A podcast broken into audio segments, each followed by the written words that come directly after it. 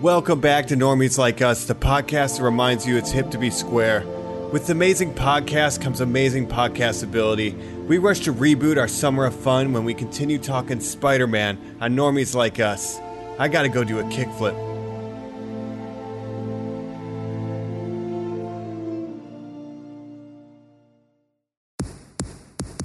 Hey, my name's Spider-Man. You can call me Webhead. You can call me Amazing. Just don't call me late for dinner. Get it? My name is Peter B. Parker. You're a fraud, Spider-Man! My name is Miles Morales, and for like two days, I've been the one and only Spider-Man. Can I return it if it doesn't fit? It always fits. Eventually. Welcome back, normies. As you heard up top, we are rebooting our summer of fun. We're continuing the blockbuster breakdown here on Normies Like Us, but we're going with some weird new territory. It's not enough to just cover one blockbuster property one time, especially when it seems like we're not done with it. We got to reboot it. We're here with your rebooted hosts. I'm Colin, the Green Colin. I'm um, a Mike Tro. P- Paul Giamatti's Rhino. That's who I am. You guys took all the. Uh, I guess I'll be the the lizard, Jacob the Lizard. Hey, lizard. it's me, Ah, Andrew to Garfield round out skateboard. the I got one arm. Oh, all the bad guys rounding out the Norm Sinister Six here, your host, the Norm Sinister Four. Yeah, yeah. Uh, and the only reason we are doing this is so we don't lose the rights to the summer of fun. Uh, we need to keep a you know J- Joe Lie uh, within the company rights. Yeah. So we had to just do another Spider-Man real quick. We have a Well, actually, tenuous I'll be- deal. I'll be Jacob Urso. Jyn Erso is in that movie. That works. Oh, okay. Okay. It's kind of Uh, a deep cut. confusing. Ab- absolutely makes first sense cut in a doesn't make definitely sense way. I like needs that. to be You know, explained. the real hey. the real Um, fans will understand. Real fans will Only understand that fans. normies. On this episode, we're going to be talking about last week we did the original blockbusters of the Spider Man universe. We did the Sam Raimi films, the trilogy there. This time, not a trilogy to do. We've got a failed trilogy. We're going to be talking about the amazing Spider Man films, and then to round it out with a little more Sony Spider Man content, we're going to be talking about the Spider Verse as well. Yep, that's right. Because we didn't get three Andrew Garfield films, unfortunately, uh, but we did get three kind of within Sony's wheelhouse to varying degrees of success. So yeah, we're going to be talking um, kind of the second iteration, and you know, I guess fourth, depending on chronology. But you know, keeping it within Sony fam, and then next week we'll be talking Marvel. But yeah, Andy Garfield, Mark Webb. You know, you know the deal. Mark Webb. That's why they hired him, right? Mark Webb Directing head. a Spider-Man movie. I don't think so. No, I don't think It's so. It's really either. weird that Sony made him change his name. Like, That That was is part of the weird. contract, right? Sony bullied him into that. Um, you know, they bully around with the rights of Spider-Man. Let me ask you guys, what has Sony done? What's a positive we can say before we sort of jump into maybe some negatives we have with their handling of this franchise? What's some Sony stuff you like? Um, well, they made into the Spider Verse, so I'd say that's a positive. they shared right? custody with Disney, which normally I would never those agree are with. both good things. I watch these movies on my PlayStation. That's helpful. I watch them on my I think in Sony recent Vaio years- laptop. I think they had it rough for a few years uh, in the you know the decision department, but I think they've turned it around in, in, in recent years. Yeah, everyone knows how successful like Ghost Corp is going, so that makes sense. Yeah, from a true Tom Hardy stand to be saying that they're doing everything right now is Hey, uh, It was interesting. a, Yeah. a box office success. You can't argue with the you know the fans like it. So That's, Yeah, true. so again, uh, I kind of want That's like saying Trump's president. You gotta, you gotta respect him. He is a president. Um, with this one, I feel you know we kind of talk about how easy or hard they were to track down. Uh, I had to rent both the Amazings um, on the, the old Same. YouTubes, and then um, Spider Verse was on Netflix. So you know, yeah, I not too bad. yeah same for me. I rented them through Amazon Prime. I think they were on Starz or through Hulu if you have Starz. So They were, I'd say they eight- were on the $8 FX well app sp- as well. So like, if you have someone who has a cable login, you can watch them on the FX app. got it. You know what? I cut. I probably could have watched those for free, but Well, I think it was an eight dollars But well you spent. threw so- eight bucks there you to go. the amazing Spider-Man Andrew franchise in hopes that Avi Andrew Stone? Yeah, Andrew, Andrew- Stone, uh, the they celebrity right couple. Andrew But Garfield. They're getting a fraction of that. They're going to get a check in the mail thanks to us. So you're welcome, Andrew and Emma and Mark, uh, for that. I call them Emdrew Starfield. All right. That's their Okay. celebrity That's couple. pretty name. efficient. All right, moving on. They're your favorite. Uh, all right, I say let's swing over then, guys. Let's start talking about the movies. Let's talk about the first one. Let's talk about Amazing Spider-Man here on Normies Like Us.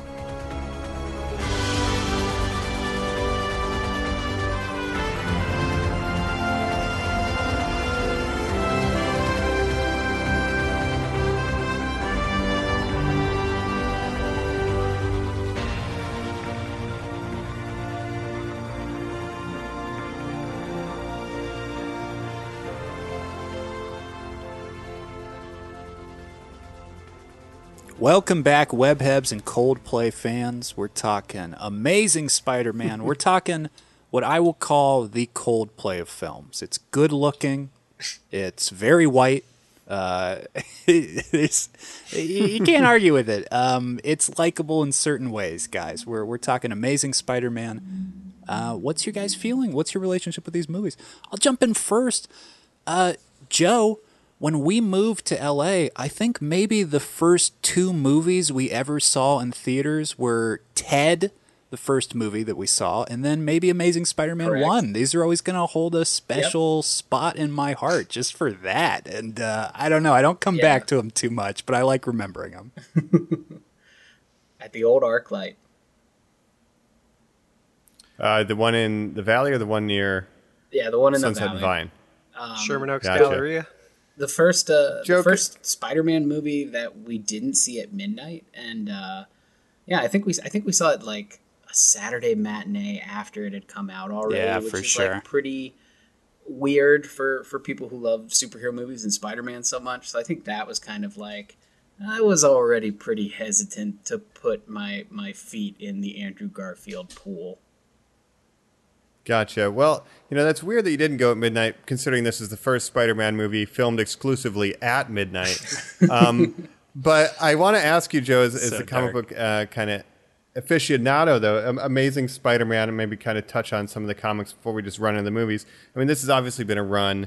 Uh, are there any similarities at all between kind of what we're getting in the movies or on the page, or are they kind of separate It's- beasts? I mean, I feel like they, they needed a subtitle, right? Like it couldn't just be Spider Man again, and it's not Spider Man Right. Four. It's a whole new new franchise. So amazing makes sense to me. Uh, in my opinion, like they kind of stole it though. Like that is, of course, if you don't know Spider Man, Amazing Fantasy was his first appearance. The Amazing Spider Man is a long running series. Uh, and also like a name he's called throughout. These movies, I would say, are on par with the Raimi in terms of faithfulness, but less so, like slightly. Okay. In weird Um, areas, right? then- I mean, he's making his web Yeah. fluid here, Joe, but you're also kind of like, yeah, Which I I don't, love. but he's not like Peter Parker. He's nothing like Peter Parker, especially amazing Peter Parker. If anything, I would say he's more like um, the ultimate Peter Parker, um, which kind of became the basis for a lot of the the film adaptations. I think because it was, you know, a fresh start for Spider-Man, but. With the Amazing Spider-Man and the Villain of the Lizard, they did call back to some really old Amazing Fantasy stuff, so that that's pretty cool, I guess. I guess I'll give him credit there the- for having the lizard talk to lizards. Gotcha. And the lizard did debut in like what Amazing Spider-Man number six. I was a lizard fan, Yeah. uh, as well as a Venom fan, so He's I, I one knew of at the least OG that villains.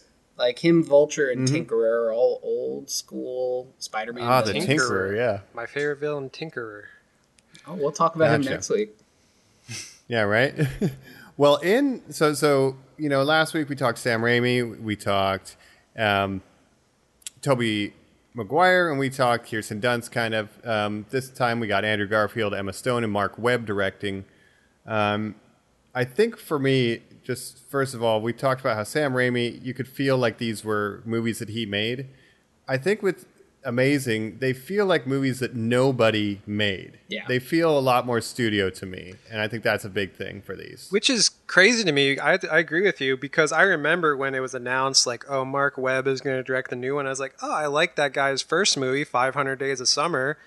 Mm-hmm. Not a bad movie. Like, it shows his little he's- romance. He's got some Also directorial style in there, but in, yes, Yeah. but Yes. I mean, you could see his aesthetic, and you could see like he, you know, had style and stuff. And then in this, it's just like so bland and corporate looking. Yeah, not only you know not a bad first movie, but a perfect like Peter Parker movie. I mean, I I too am a fan of that movie. I was super excited for Mark Webb, super excited for Andrew Garfield. I thought he was a perfect choice. I like him in in uh, Social Network. I saw like there was some range there, so like I would say this is the franchise that has all of the right pieces and just couldn't put them together for some reason. Like these people should have made an amazing Spider-Man movie, and uh, it didn't really turn out Wow. that I love the Well wordplay. Yeah, Joe. You know, I was gonna, you know, that's I was I have to agree with you because I like all these actors in other things. I like Andrew Garfield. I like Emma Stone. I like Denis Leary. I like all these people, but in this, it's just it didn't work, and you know, I don't know why. But it's just very very bland. Jacob, were you seeing this opening night? Did you see this in theaters? No, uh, I'll tell you right now, I had never seen either of these two movies before before this week. Either of them? So I, I knew watching the Electro. first I was excited to talk Electro because I was like, ooh, we're going to get fresh, unfiltered Yeah. J Baby thoughts on Spider Man, but we're getting it for the Lizard too. Uh, just fucking unpack. Hit, hit us with some highlights right now. Mike, you had seen this before. well, yeah. So Yeah, I had seen this before, not in theaters. I don't know why. I mean, I, I do like Spider Man, but I just didn't catch it in theaters. I watched it at home, and I like the Lizard. Uh, I don't know how far we want to go, but again, a big big picture here. I think with the 500 Days of Summer, like a lot of the Emma Stone, Andrew Garfield stuff kind of works, whereas the villains in both of these movies totally do not. Whereas in the Raimi films, the villains are really strong, but the relationship stuff is a little bit weaker. So they're kind of inverse in that, in my opinion. These are kissy Yeah, romance say- movies, not big Goomba movies. Uh, Give us those first reactions, Jacob. I want them.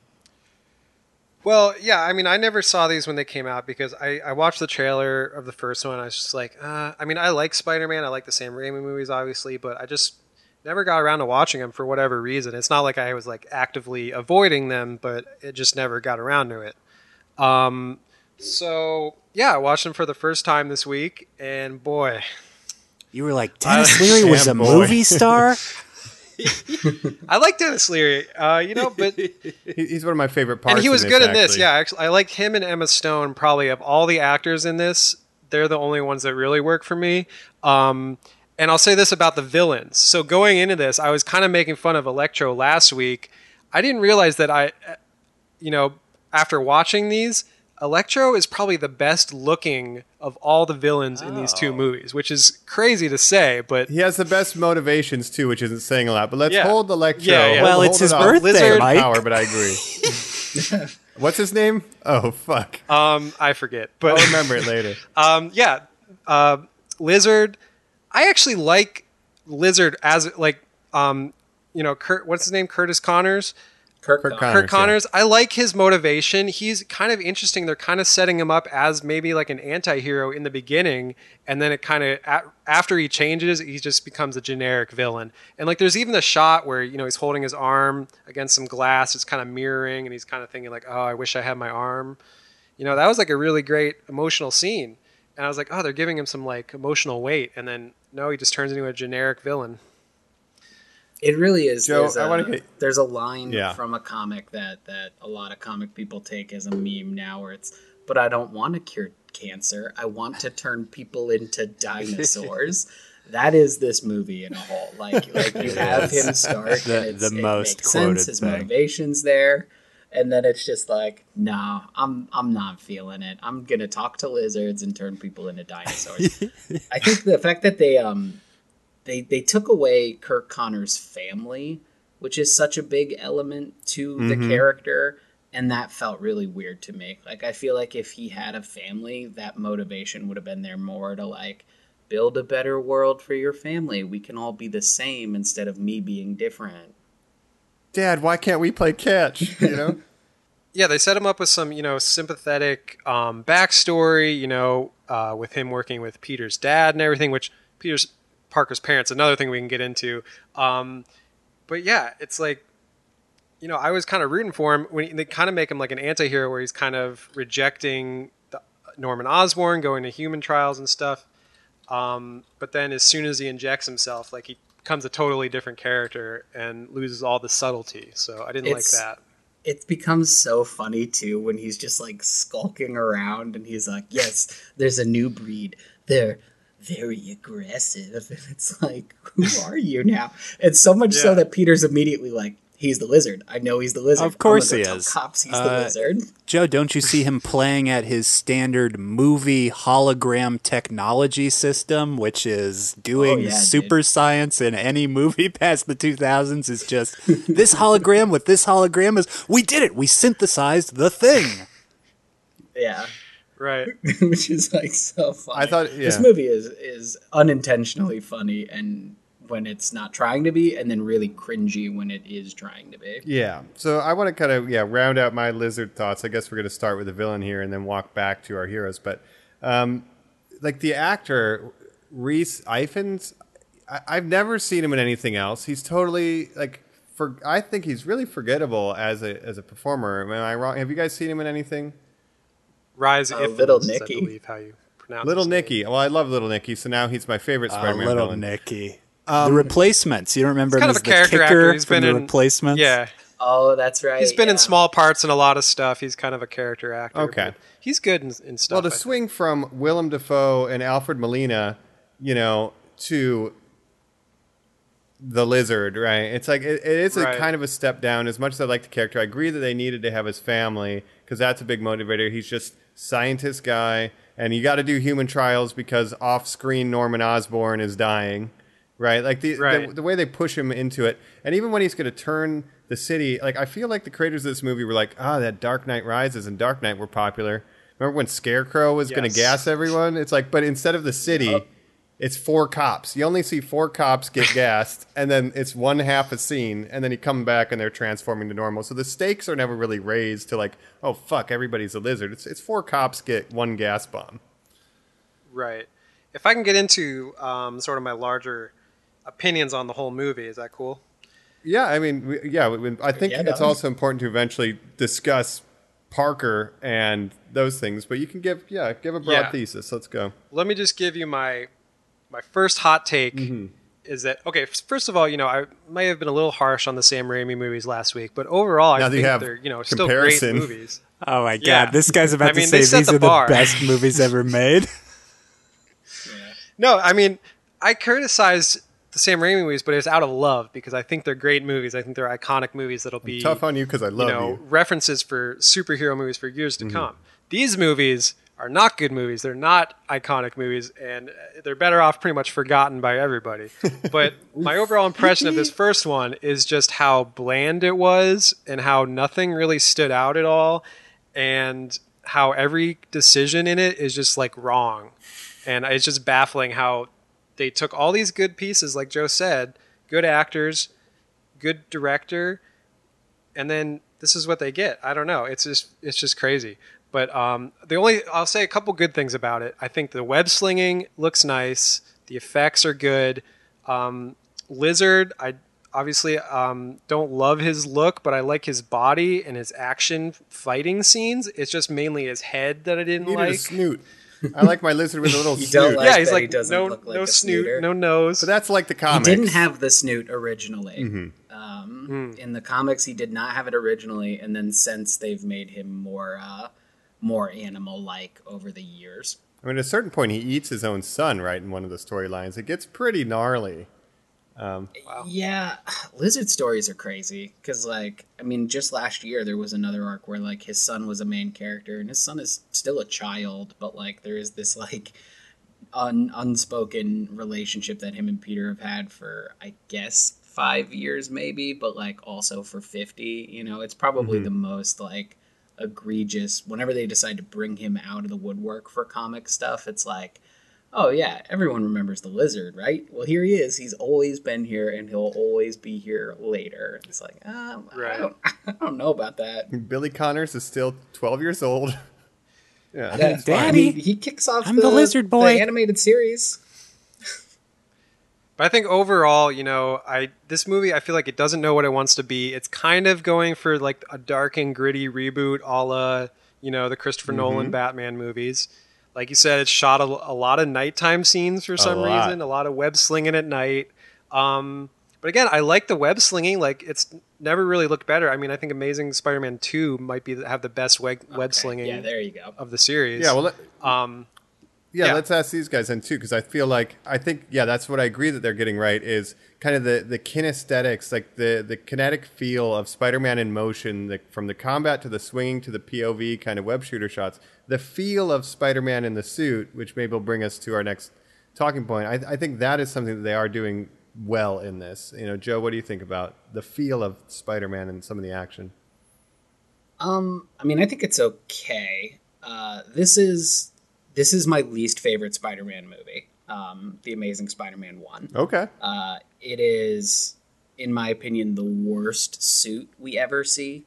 Um, yes. it the graphics don't really hold up to me at all. The visual effects don't really look great in retrospect, and I think the pacing is just like god awful.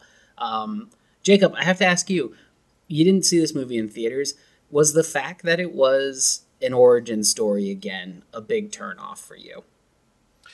Yes, and also because of the whole um, way they do the, um, you know, Uncle Ben getting killed is so like convoluted and confusing, and like doesn't make sense. Because they want like him to be bad movie, and they- good. It is very hard to do. Yeah.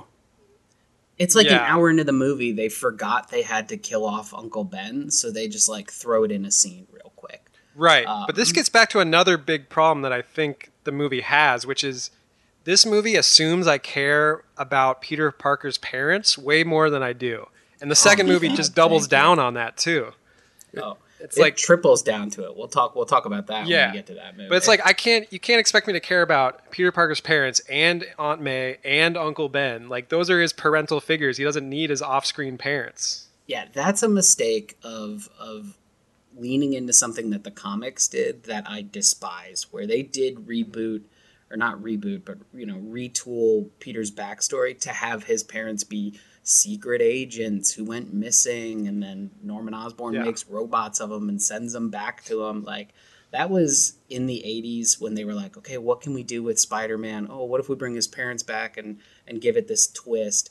I didn't need that in the reboot of the movie, not one bit. I don't care No. about Richard Parker. I care about Ben Parker. Well, beyond Right, that, it's it's kind of I like what Jacob said. It really is the Nolaning of it, where it's not even they don't care. They don't want you to care about the parents. They want you to care about the idea that there is a mystery, and you just mm-hmm. go, well, Yes. but there isn't a mystery, and it really doesn't matter. No. And this was billed Right, and as the untold story of Spider-Man, but then they just told us the same story with a little bit of extraneous Worse. details that they don't follow up until the next movie. and But we get Martin up that well. Sheen. You can't deny Martin Sheen as Uncle Ben. He is fantastic. I like Martin Sheen. but he's not better than the He's Sam okay. Raimi one. No. I mean, he doesn't say with great power comes with great responsibility. He just has like a weird speech that kind of gets at the same point, but is not as memorable. He memorable. says that's what's at stake That's here: how he does it responsibility, not choice. Right? Yeah. yeah. Yeah. And then the whole scene where okay, so Spider Man or Peter Parker, he goes to the convenience store, he's buying some milk. The guy's like, he wants to, he's two cents short. The guy's like, oh, you can't take a penny, blah blah blah, being an asshole to him. So Yeah, like a You know, like a then- guy working in a bodega in New York would give a shit about two pennies either. Right, Like that's just one of those like in old '80s movies where like you know kids are like, "Ha ha, your parents dead, your parents dead." It's like no kids are that mean. No man working in a bodega cares that much. yeah, oh, you're two cents short. Oh, you can't Yeah. take a penny unless you Oh, spend ten dollars. And no skateboarder is buying a bottle of milk for two bucks. Yeah, Chocolate milk. And he was then- getting chocolate milk. yeah. He was, chocolate milk. like what? He's a grown. He's So a then- grown ass kid. That's way better So than the, the robber- Bonesaw storyline. Tell you what. the robber go- runs out, right? And the bodega guy comes out and is like, "Hey, help me catch this robber." First of all, no one is going to help you help a guy who works at a bodega catch a robber in New York. Not even like especially after you were just an asshole to him. Like, no, Well, I'm not going to help you catch this robber. Story. And then also when you know uh, Martin Sheen, you know he runs into Martin Sheen, his gun falls out, and what does Martin Sheen do? He yells and goes for the gun. Probably the stupidest thing you ah! can do in that situation. I'm gonna I'm gonna compare it to Batman again. This is in Batman vs Superman where you see Thomas Wayne, the guns pulled on him, and like he cocks back his fist and tries to fight him real quick. no, you're you're Right. ruining the whole point of the character. The character is that like you know violence isn't always the answer. That's great power, great responsibility. Not like Right. oh gun, I'm gonna get him like I'm a superhero, even though I'm Martin fucking Sheen. I like this Yeah. because Joe just said character stuff. Let's jump on these guys here. Let's talk a little bit Peter Parker because I think there is an uh, egregious moment in this film that so fully goes against who Peter Parker is, and it's the moment when they're gonna do the tour of Oscorp where he steals the spot of the kid. And the kid Yeah. is Yes. no, no, no, no. There's been some sort of mistake. There's been, and he's just whistling and having a good time, joking about it. It's Peter played off as a joke. Yeah. It's played off as a joke, Jacob, because Peter Parker would never pass the shit on to anyone else. That's not what he is. The better writing for that scene is for him to all of a sudden go, actually, you know what? There's been a mistake, uh, and he kind of confesses, and Gwen could say, hmm. And as he gets kicked out, she leans out and says. Hey, if you're still here in an hour, I can tell you what you missed on the tour when you walk me home. And you get like nice little character beats and stuff. Instead, he's just like a fucking Right. dick the entire time. It, It really is, and I makes no think- sense. His Peter is so anti Peter, and like we'll talk about that in the second one too. But everything he does in this movie is just like too fucking cool. He stands up to Flash Yes. Thompson and then gets beat up. He like dunks on Flash. Peter's too. the guy getting Well- beat up, not saving the kid getting beat up. Like you're telling the story in the- weird beats. this is the whole problem. I think this is getting into the biggest problem with these movies, which is I think these movies don't understand what Spider-Man is about. Like these movies don't get Spider-Man. The Sam Raimi movies got Spider-Man. These movies they, they don't get it at all. And well, they don't get ultimately Peter. I think is the more focus point, right? And it feels like they wanted so Yeah. hard to not be Raimi's movies that it's like he was in the daytime, we're in the nighttime. You know, Uncle Right. Ben was like well motivated, we're going to do it poorly motivated. He was getting bullied, now he's the bully. Like they just tried You to never talk about his parents. Now they're his parents. about Parents. Which I think part of the Flash Thompson thing of him not actually being bullied is like, um, you know, Andrew Garfield's just like too good looking and too cool to like actually be bullied. So like it, it just wouldn't be believable. so they, he has to like stand up for another kid bully getting bullied. Doesn't make any sense. He's supposed to be the the nerd, not the like cool Yeah. edgy guy in the corner who's like a fucking amateur skater. Like Yeah, terrible Peter hate it. Parker. He's way too cool. Yeah, that's the thing. Is like Tobey Maguire. I had my problems with him as um, Spider-Man. Not everyone agrees with that, but Andrew Garfield is way worse as Peter Parker, and he's almost just like a blank slate because he's like different in each scene. Like sometimes he's like this cool skateboarder. Sometimes he's like this mumbling, Very emotional. kid. Emotional. Yeah, but he's just kind of like a cipher where you can just put your own, you know, self into him. Um, it's he's also kinda a like slapstick comedy, which doesn't make any sense. Like people shit on Raimi for for having like an old taste in comedy. The whole transition after he gets his powers, where he's like on the train and pulling that girl's shirt off, and then like catching Oh, yeah. flies and eating frozen, uh, Yeah. frozen mac and cheese. All of that is complete garbage to me. I mean, there's a couple scenes that I do like in this movie. Um, I think the scene where he, the montage of him like learning his Spider-Man powers, where he's like skateboarding. I think that's like that's a nice montage. That's a Levi Um, jeans ad. Yeah, it's a great yeah, but that was like the one scene in the movie that I liked. Um, and then I think the scenes with um, Emma Stone and Andrew Garfield, like Colin was saying, I think they do have good chemistry. They were a real life couple, Mm-hmm. so like the the dialogue between them, it, they do have chemistry. So I think that's one thing that makes this movie um, at least somewhat okay. Um, but it also feels like they're just kind of ad libbing. Yeah, like like doesn't feel scripted. they're just kind of like yeah they're just like Oh, ta- they- yeah, i feel like they just Jacob. put the cameras on them or like Oh. just like you know do whatever you do We are. we'll film hey, you Emma, you got you and Andrew are so cute together. We know, we know. So on this one, we're just gonna run. You know, you guys say whatever you guys say when you're just at home. You know, Just ordering go for it. Chinese food. Oh my God, yeah, we do this. Um, I have had girlfriends say these are their favorite superhero movies because they like the romance in these films so much. They find it so palpable. Well, that's the thing is I do like Emma Stone as Gwen Stacy Mm-hmm. more than I like um, MJ, Kirsten Dunst as MJ in the same Raimi. I think she's a better, she's a stronger character. She has more like Agency. um, agency. Yeah, I mean, she's like a really smart scientist. she and makes stuff, the they lizard stuff to do. antidote. She hits him with a Yeah. statue. She's at least getting involved. And I, I do like Gwen Stacy, yeah, more than MJ in these movie comparisons. And. I like, she learns. yeah, and I even right like her away. relationship with Dennis Leary as her dad. Oh, on his first date, he's like, "Oh, by the way, I'm Spider Man," and he says it like, like, like, why? Why would he ever do that? he understands. Her dad literally was like, "It's a bad idea for this guy to be out, and ooh, if people knew who he was and who his friends were, they'd probably get hurt." And he's like, "Cool, I'm gonna tell your daughter right away." he webs her over yeah, to which him gets like, into cool the guy. whole. Um, yeah, yeah, I so- mean- such a cool guy. yeah, that just goes into the whole him disrespecting Denis Leary's final like dying wish of him not Don't to date her. promise his me daughter. one thing. If they ever make a sequel, hey, sh- I'm shut not up, in it. quiet, quiet. Yeah, which he follows for like a day, and then Aunt May's like, actually, you know, that girl's kind of pretty. You should probably date her. And then He's like, "Yeah, uh, fuck he's like, all right, You're you're, right." right. I, I didn't learn anything about responsibility in this movie, so I guess I just just Yeah. will, will completely ignore. You know what's really weird though, and Colin, mm-hmm. correct me if I'm wrong. I'm pretty sure in the comics it's literally the complete opposite. And when Captain Stacy dies, he's like, "I've always known you were Spider-Man. I always like Spider-Man. Please take care of my daughter and never leave her alone." And then in this, it's like literally the complete opposite. We were talking some comic comparisons, or you you were saying some good stuff about Amazing Joe. Um, George Stacy, Detective George Stacy, or Captain, I guess George Stacy, is a very cool character. Um, beyond the James Cromwell that we got in Spider-Man Three, he is complex, and I mean in so many issues. And when they would do those covers of a character is going to die in this book, again, we'll talk about it in the next movie.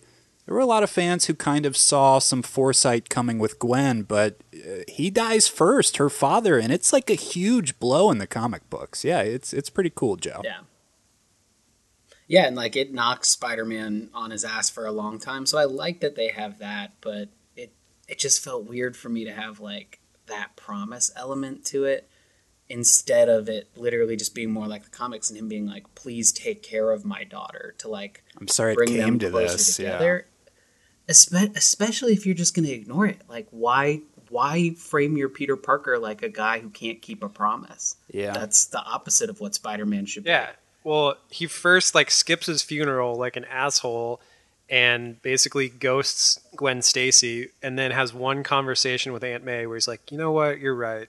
Fuck that guy's dying wish. I'm going to get back with his daughter." It's not even Learns a no lessons. conversation. she she literally says, "Who's that? She's pretty." And then he says, "Yeah, Uncle Ben said the same thing." She goes, "Oh," and then goes Yeah. back to whatever Sally Fields was doing. Well, you know, the producers wanted a, a, a scene in the rain where Peter and Gwen have a breakup, so they had to do it. But I agree. Like, they should have had him say, protect her. Like, I'm dying, Peter. Take care of my daughter. Take care of New York. Take care of my family because I can't. And he's the only guy who kind of has an arc in this whole movie because he does start out like he doesn't like Spider Man, and by the end, they're teaming up. And, like, I like Denis Leary in this movie, actually. He's my favorite part. Yeah, I like He's Denis a Leary, great too, and I like character. He's kind of our Commissioner Yeah. Gordon, you know, for this, you know? and I like his, much his his his few scenes with with Gwen where um you know she has Peter in her room and they have like that little Want some conversation. cocoa? I think they have a nice yeah. Um, they have a nice uh, uh, father daughter relationship as well. Um, but overall, I just think this movie is overwhelmingly bland, um, boring, bad pacing, um, just really not very interesting to watch.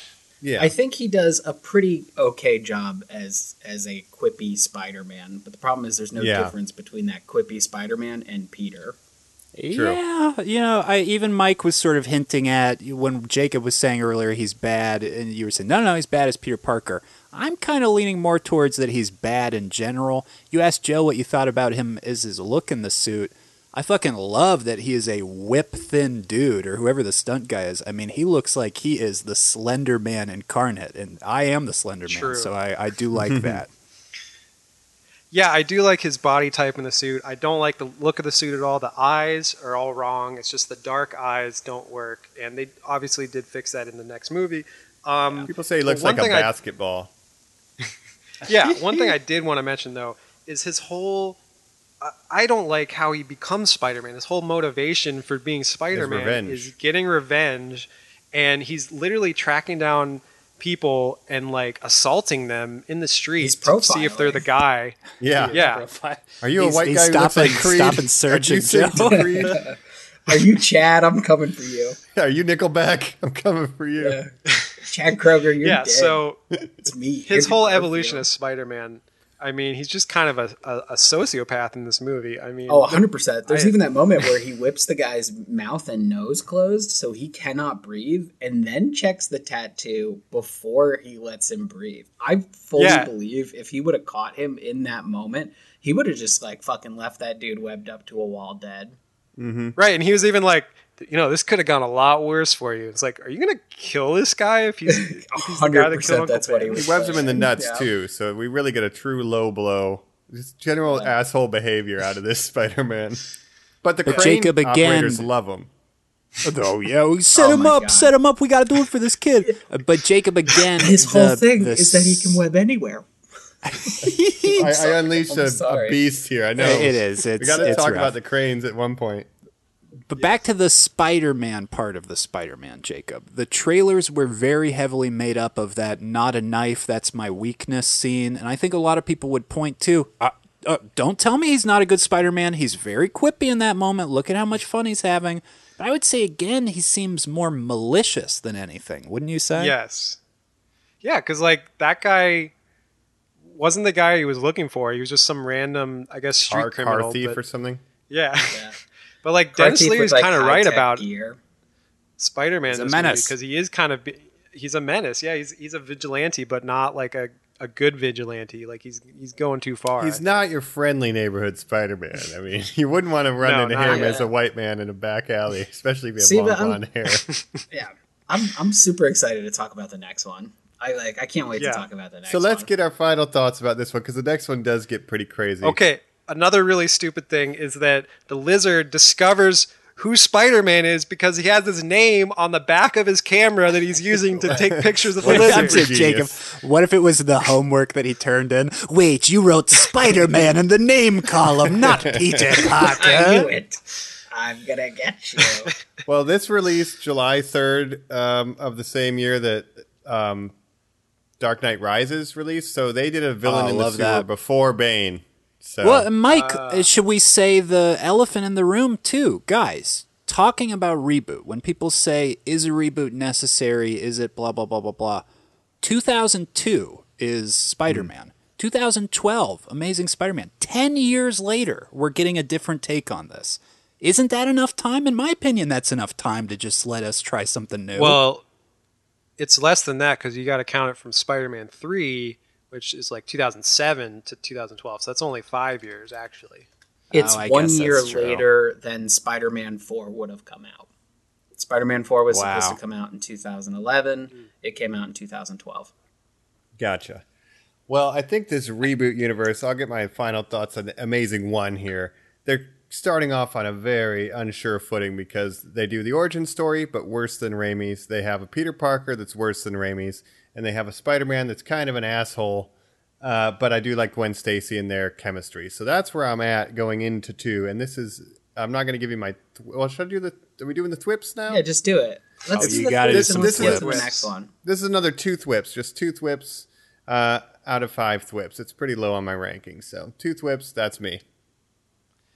Okay, I have to remember what I gave the the ones last week, but um, I think I would give this. What did I give three last week? Like a two I and a think a lot of fours. I would no? write Did Did we go down. that low? Yeah. I gave it. A, I was the lowest with a two. I think you gave it a three because you thought Spider-Man Three is not as bad as people say. Yes. Well, that's the thing is that even the worst Raimi one, Spider-Man Three, it's fun to watch. It's entertaining. It's a blast to watch. This movie was not fun to watch to me. Um, I would give it two two flips. All right, two flips. All right, Jacob. How about that uh, Stan Lee cameo? The quiet scene with the fight with the lizard. Did you like that? Was that cool? Oh, I do like the Stan Lee cameo in this one a lot. It's a good Stan Lee cameo. It's I thought that was with favorites the too. Mozart playing. I thought that was pretty good. Um, Yeah. Then I will jump in. I'll say that's my favorite scene. Uh, I don't know. That might be my favorite Stan Lee cameo out there. I do like that he's a uh, astronaut in the Guardians world, though. Oh, we're gonna Boy. get to the Spider Verse later, but I think that has a, also has a. really Uh, good, um, probably uh, because it's the saddest of all time. So yeah, maybe you're right. Um, I don't know. This was. I remember watching this and being like, okay, you know, I'm this'll this'll be something. I knew at the time. It wasn't like with what I said with number three, where I knew it was over. Uh, and Andrew Garfield, you guys forget he used to give all of the right answers in interviews. God, I would love to cross over with those Avengers one day, or even Hugh Jackman's Wolverine. Wouldn't that be so cool? And he laid a lot of the seeds that sort of ended up developing to where we're headed. Um, you got to give the guy credit for that. And I, you know, I was an Emma Stone fanboy. I was fucking obsessed with her too. I was so happy with this cast when it came out. I, uh, but I gotta. It's a three. It's a three thwip. It's maybe a two and a half. It's it's nothing. It's not a major work. Two and a It's a great whip. cast on paper. Yeah.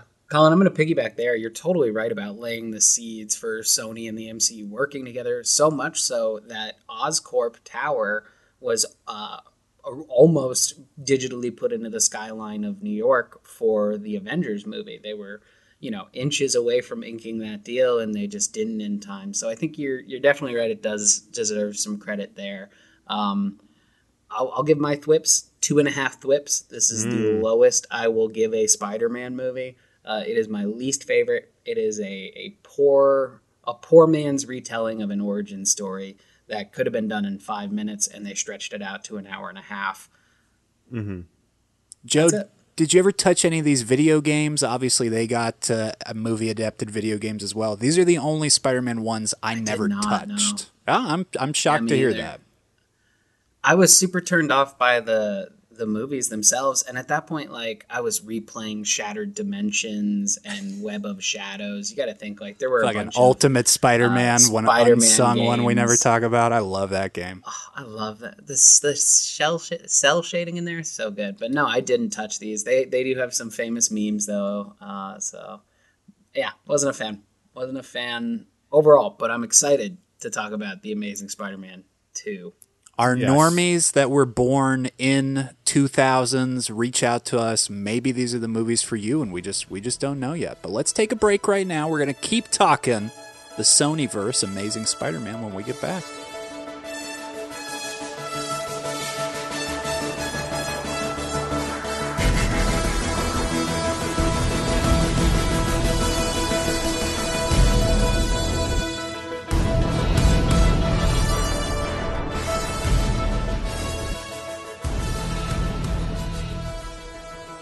We're back, webheads. We're still talking Amazing Spider Man. Now, Jacob, right when I was saying to you, can you believe Denis Leary used to be a movie star? Do you remember when Jamie Foxx used to headline movies and be able to sell tickets just on him joining this thing? What do we think of Rise of Electro here, Jacob? Ooh, well, I'd say he's he's the better looking of the two villains in this movie, which is crazy to say because going into it, I just remember seeing him in the trailers Uh, and, and saying on. like, "Oh, he looks ridiculous." I think you're leaving uh, Chris Cooper out as best looking villain, aged gremlin grandpa in a closet, there's Joe. a I know we've always laughed and loved that. Gremlin. oh, that's right. Yeah, no of sense. all the All villains in these two movies, Electro is literally the best one of all the villains in, in both Wow. these And on paper, isn't Electro No, probably like no. the shittiest one they could have chosen, Joe? um, I don't, I don't Is know. he bottom I'm- tier? look, I'm, he, he's not. Rhino is bottom tier to me. No, Rhino's not bottom tier either. Both of those are Sinister Six members Wow. in the original line. I don't, I don't care if they're like right. OG, but just based on their characterization in this movie, That's fair. Not good. That's fair. That's fair, Here's yeah. where I want to start the conversation Please. for this movie. I like this movie. This movie has some of the best Spider-Man moments on film. Uh, the suit looks Bomb the best. dropped the here, web swinging normies. Looks the best. Uh, it has some moments that get the character Spider-Man more than any other iteration has. So while it has incredible flaws, I do enjoy this movie. All well, I'll say this: I agree with some of what you're saying. For, first of all, they do go from the worst movie suit ever to the best movie suit ever. I agree. Do with we all that. agree with that, Colin? You, I, I think uh, you guys don't think the eyes are too big? Uh, they just they blow my I mind. love the eyes. the Ultimate Bagley eyes. covers. Yeah, that's how he looks in the Ultimate comics. Is I mean, like I could see the Yeah. McFarlane there, but it doesn't have like the black outline. But the big Mm-hmm. white with the thin black outline, that's Ultimate Universe to me. and I like the bright colors of the red and the blue, the more defined lines of the the webs and the eyes. It just looks I so was- much better than the first movie. I was saying um, how you know Tobey Maguire's Spider Man was our uh, generation's um, Christopher Reeves, Superman. Christopher Reeves Superman. This movie was made by someone who loved the Christopher Reeves Superman, and it is Oh, so I like fucking that. obvious. Once you skip, once you skip the bullshit with the parents opening, it it opens with Spider Man flying out of the sky with triumphant uh, trumpets. I Yeah. mean, it's Superman. It is it is made by a generation of filmmakers that loved superhero movies. So I kind of really love that. And then you meet Rhino. I love that they open with a villain in a random adventure. Villain As you know from Indiana of. Jones, that is how I think every good movie should open. This movie, like, well, here, skip that preamble and you get into some good stuff. yeah, that's the problem. Is I started watching this movie. I was like, "What is this? Some fucking Mission Impossible? What am I watching here with Peter's parents in a plane?" Dark Knight Rises. And then the web slinging starts. I'm like, this is the scene it should have started on because that scene is awesome with him web slinging around Yeah. and then the rhino confrontation. But all this, the doubling down of the mystery of Peter's parents and his father, it's like, why? Who cares? Like, what is this? Like, is this just padding out the runtime? Like, oh, why? Which doesn't need padding out because it's over two and a half hours. Oh, yeah, Jacob, it's so did you long. know that there is a deleted scene that reveals that Peter's dad is still alive? Oh, really? Oh man. yeah, this is the whole so- mystery that, like, Make no sense. let, let me jump in number here and three. say. no. So we didn't mention last time there was a post cred to Amazing Spider-Man. Now Curt Connors, like you guys said, he was set up to kind of be an anti-hero, right? Not necessarily a bad guy. He's visited by somebody at the end, an actor who's like, "Oh, we're gonna do something. man. Stay away from Peter Parker." You know, we get some cool stuff like that. Now we lead into the mystery of the father and stuff. Mark Webb, the director of these movies, has come out and said, We didn't know who the guy in the post cred scene was. We didn't know where the mystery with the parents was going. This was all Sony oversight to, again, boost mystery, uh, spread it out to multiple films, including a Sinister Six film that was very plot driven and spun off from this that they were very heavily promoting. And it's, I mean, it's the ultimate detriment. Mark Webb did not direct this movie. Sony directed this movie. yeah, Yeah, that's the ultimate problem with with both these movies is that they just feel so you know made by a committee. But I'll say you know I did enjoy this movie more than the first one. I think the first one is like a a more like technically good movie, but I think this is a more fun movie to watch. And this has more scenes that I like and like moments that I like. Uh, Whereas you keep saying this. I'm going to push you into a vat of uh, uh, electric eels if you don't shut up because you're, you're saying that. crazy things. I love, I love Jamie Foxx playing Jim Carrey in Batman Forever.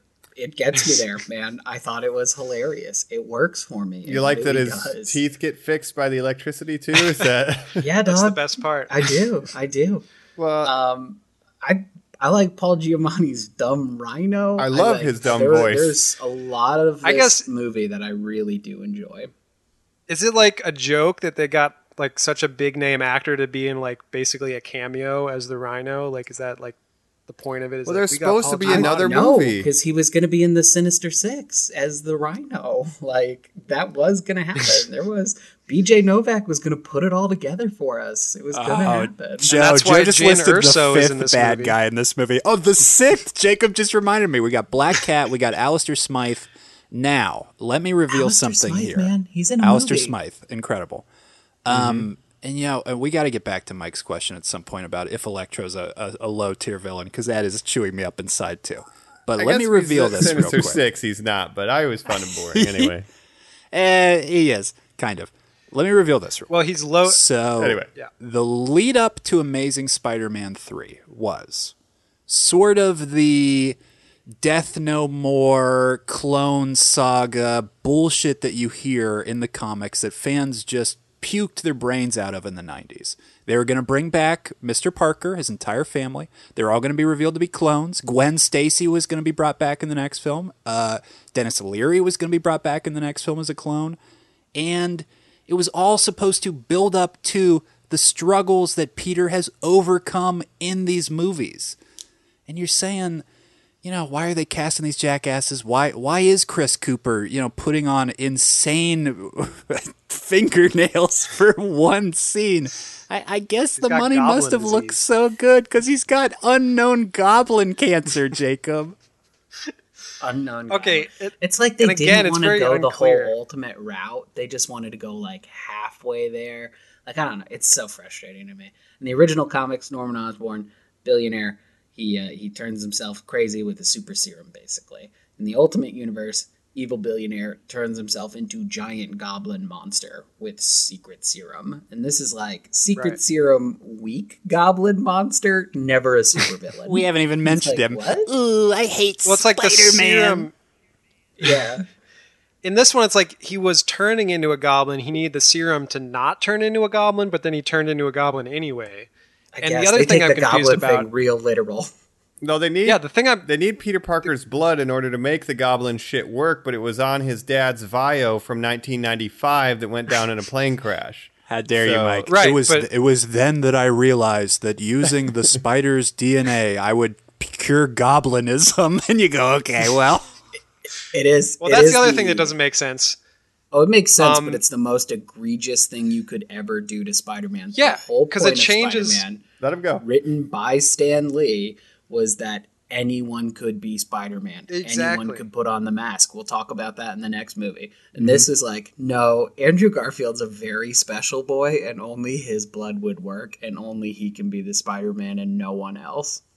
Joe, that's exactly it. And it's like it it goes into this whole like fate thing, which is so overused in in these kind of movies. And it's like the whole point is that Peter Parker was just an everyday guy who just got bit by a spider and got all this responsibility thrust upon him.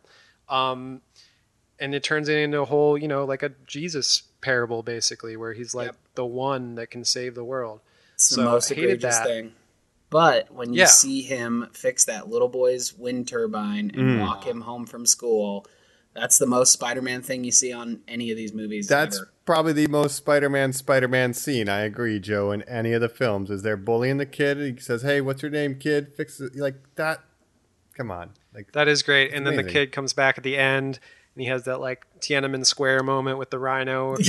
Um, which they stole gonna for Iron Man. rhino. I don't know if they. I think Iron Man did it first. Uh, oh, that's They- true. Iron Man they did do it retconned it. first. Yeah.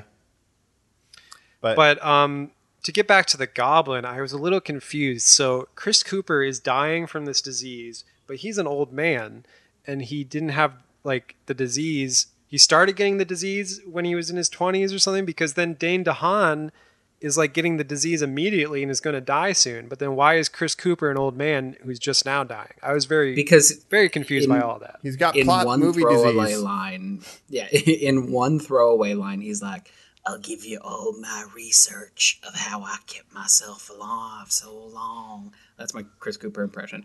And then As Dean a DeHaan's like, goblin. I don't want to do any of that. I don't, I don't want to do any of that. I, I need Spider Man's blood. That's my Dean DeHaan. can we all should we all Nice. try to do my a, a.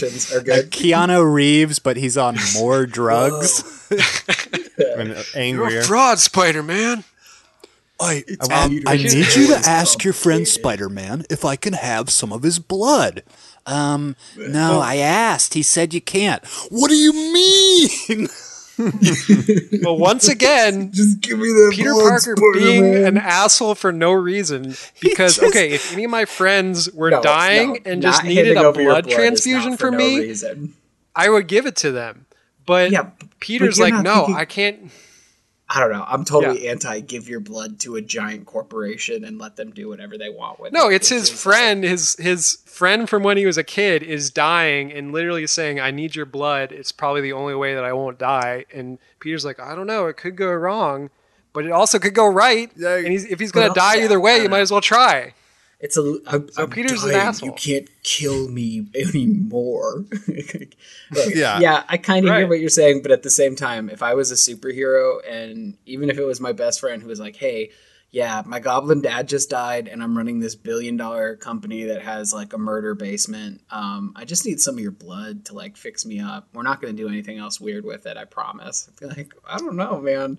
I know that you're a shady company because the lizard worked there too. That's it also right. does that thing where like all of the villains come from one place and all the same technology and their motivations are just to kill Spider-Man. They don't have their own at all. It's like, ugh, hate all that. And they have all these Sinister Six different animal suits for some reason. like they have Yeah. one that just looks like a rhino, one that looks like a vulture, one yeah, that looks like an because they were just like super into animal neogenics uh, for for some reason. Like they they really Yeah. were into like they saw a Cirque du Soleil show and like for some reason they really got hooked on the idea of like animals. You guys find me a scientist with the last name Octavius and bring him here now. I need I need the pun to work. Otto.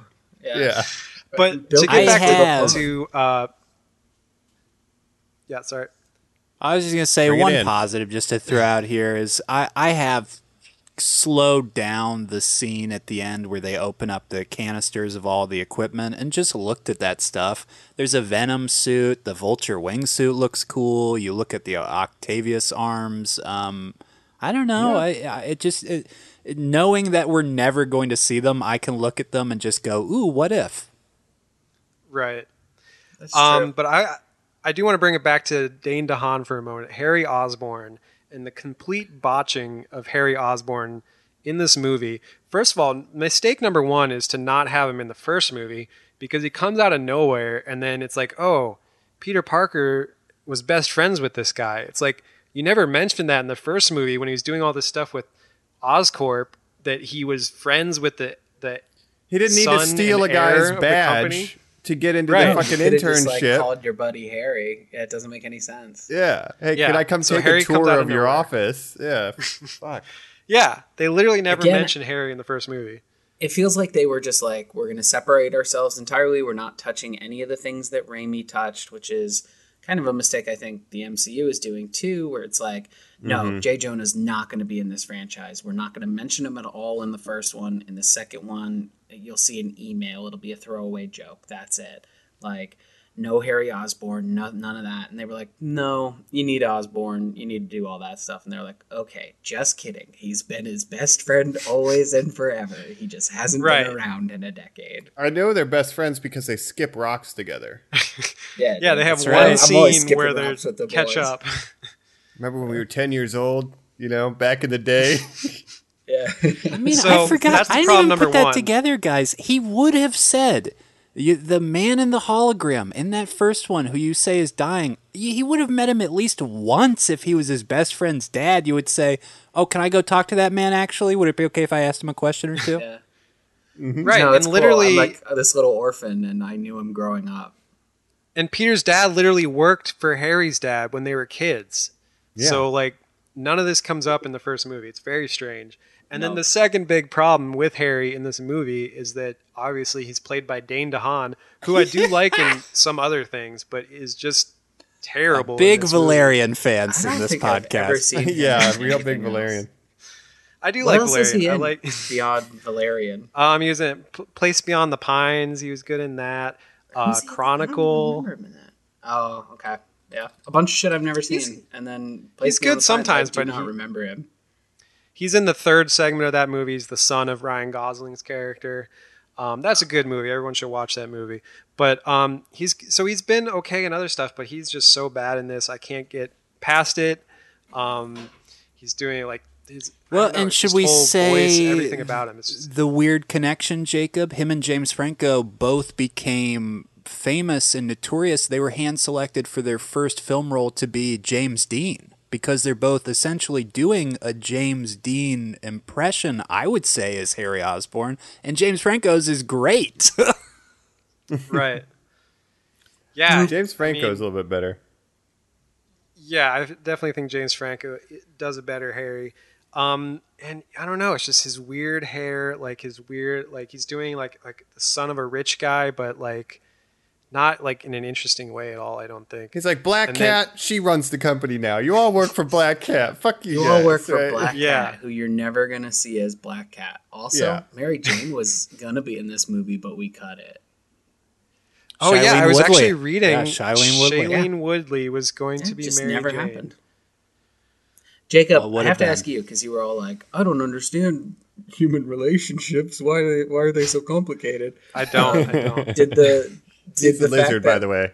Jacob did Connors. the fact that the um, Peter and Gwen were like breaking up and getting back together did that bother you this time? Because there's in Spider-Man Two that that bothered you. You were like, I don't understand. No, because in Spider-Man 2, I don't know, it, it worked better for me in this movie than it did in Spider-Man 2. I think because because they're I not like in their late um, thirties, or what? because they're not in their late thirties. Yeah, maybe, yeah, but I think mainly because I think Andrew Garfield and Emma Stone do have good chemistry throughout both of these movies, whereas you know Tobey Maguire, and Kirsten Dunst, mm, it's a little iffy. Um, and I th- Emma Stone, I think she's obviously a great actress. I mean, she has like you know Oscars and, and whatnot, but um, she really brings a lot to the more to this character than I felt like Kirsten Dunst did with Mary Jane. In this movie, she has a lot less to do. She's just like, I'm going to be in danger because it's my choice, Peter. Uh, she Yeah. doesn't. Right. There's nothing you can do about it. You you're not a superhero who can remove me from this situation. I'm just going to be in danger because they really want to do the death of Gwen Stacy in this film. Well, that's a, that's the other problem yeah. I think is just that having Gwen Stacy, it's like, well, obviously you're going to kill her, so it's not really a surprise when they kill her because everybody, the one thing that Gwen Stacy is known for is dying, right? So, what can you Yeah, really do I- about that? I don't know. Yeah, I I like that. You know, we said she's so well written in the first one, and Mike's right. She has so much less to do in this one. But to Jacob's point, she doesn't just suddenly hate Spider-Man. So I do appreciate that. It's just the dumb drama of Andrew Garfield's. Well, I made a promise, but did she have to die, guys? There was a lot of these debates. Wouldn't it be smarter to subvert the expectations and not kill her? I think so. Yeah. Yeah, but again, this feels like a movie a studio made, and they wanted to not do what Raimi did. They're like, well, what can we do with Gwen Stacy that's never been done before on the big screen? We're going to do the death of Gwen Stacy, and I think that ties into our Goblin problem of having him shoehorned in when throughout the whole movie, Electro is the villain, and you defeat him, and it feels like that's the conclusion. Then all of a sudden, here comes the Goblin Yes. just to do that scene at the clock Now- tower that's right next to the power plant. the Yeah, clock this tower- the movie clock is tower's like cool. six different vignettes. Like it's not really a movie. It's like six different twenty-minute shorts that don't really have anything to do with each other. Sometimes they're Yes. just Peter and Gwen. Sometimes they're they're the Rhino. Uh, Sometimes and then, Mystery like, of yeah, the, his the death of Gwen Stacy is one. Yeah, of them. yeah. like Electra, like I forgot about, and then like watching the movie, it's I don't know, I don't know. There's something I really like about what they do with the soundtrack, where it's like built into the movie because it feels like a comic book in a weird way to me. Like the whispering in in the soundtrack, like they're Yeah. all gonna laugh at you. They're all gonna laugh at you. It's Hans like, I don't Zimmer, I it's a know, dubstep like that it. follows Jamie Foxx around. But Yeah, but Electro again, that- actually what- plays the Spider-Man theme. he does. With but doesn't it feel yeah. Yes, so yes. Nolan-y since it is a Hans Zimmer score? It just seems so, you know, with those big arpeggios. Brum. And a little bit Oh, of yeah, dubstep. 100%. Yeah, the dubstep that, That- just follows Electro. And what around. didn't age better than dubstep, right? It's a timeless soundtrack. Yeah. But yeah, I agree with Joe. And this movie has the same problems as Spider-Man Three, where it's like feels like a different movie every 15 minutes, Mm-hmm. and the different villains never really kind of come together. Like there's a couple scenes with Electro and, and Goblin together, um, but even after Goblin turns into the Goblin, they don't even have any scenes together. He It's just doesn't like, come oh, help. Electro dies. He dies. just waits for Electro to yeah, die. and then he shows up. Yeah, he doesn't Um, so a shit. Goblin feels super rushed, and even Electro is not even in this movie that much because he's locked up for a lot of it, being like tortured or He whatever. gets one caught, man. like, in the middle of the There's movie. one man Yeah. watching the prisoner. running the Ravencroft in- Institute. They do. Yeah. They they covered some weird parts of the Spidey universe, and I do appreciate that. Like Alistair Smythe, B.J. Novak is you know one of the guys who creates the the Spider Slayers. I could definitely have mm-hmm. seen them go in that direction. Especially I with mean, Rhino's overall, like, design. yeah, it's it's definitely not a great movie, but like between him helping out those kids, the web swinging, and the the rhino open and close bookends, that's enough for me to be like, yeah, I enjoy. If this movie's on, I'm gonna leave it on, and I'm gonna enjoy those scenes.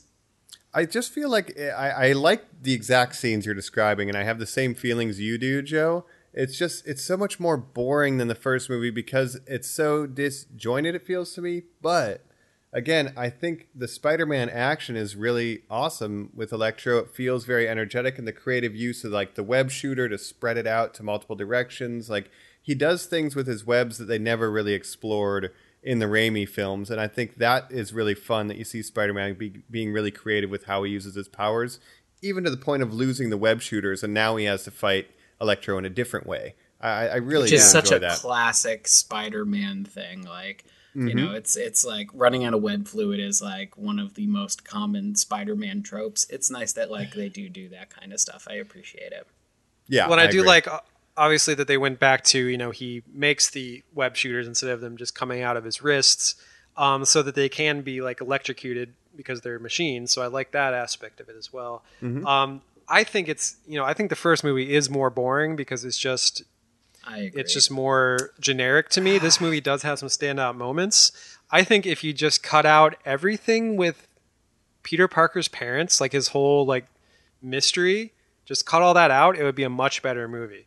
Because that's like I'm- I don't know how mm. much that movie, the first one 20, too. 30 minutes. Look, I'm with Mike here. I find I was so shocked you guys said that the pacing of the first one is so bad because I find this one to just be a jumbled unwatchable. Just it is just unwatchable to me.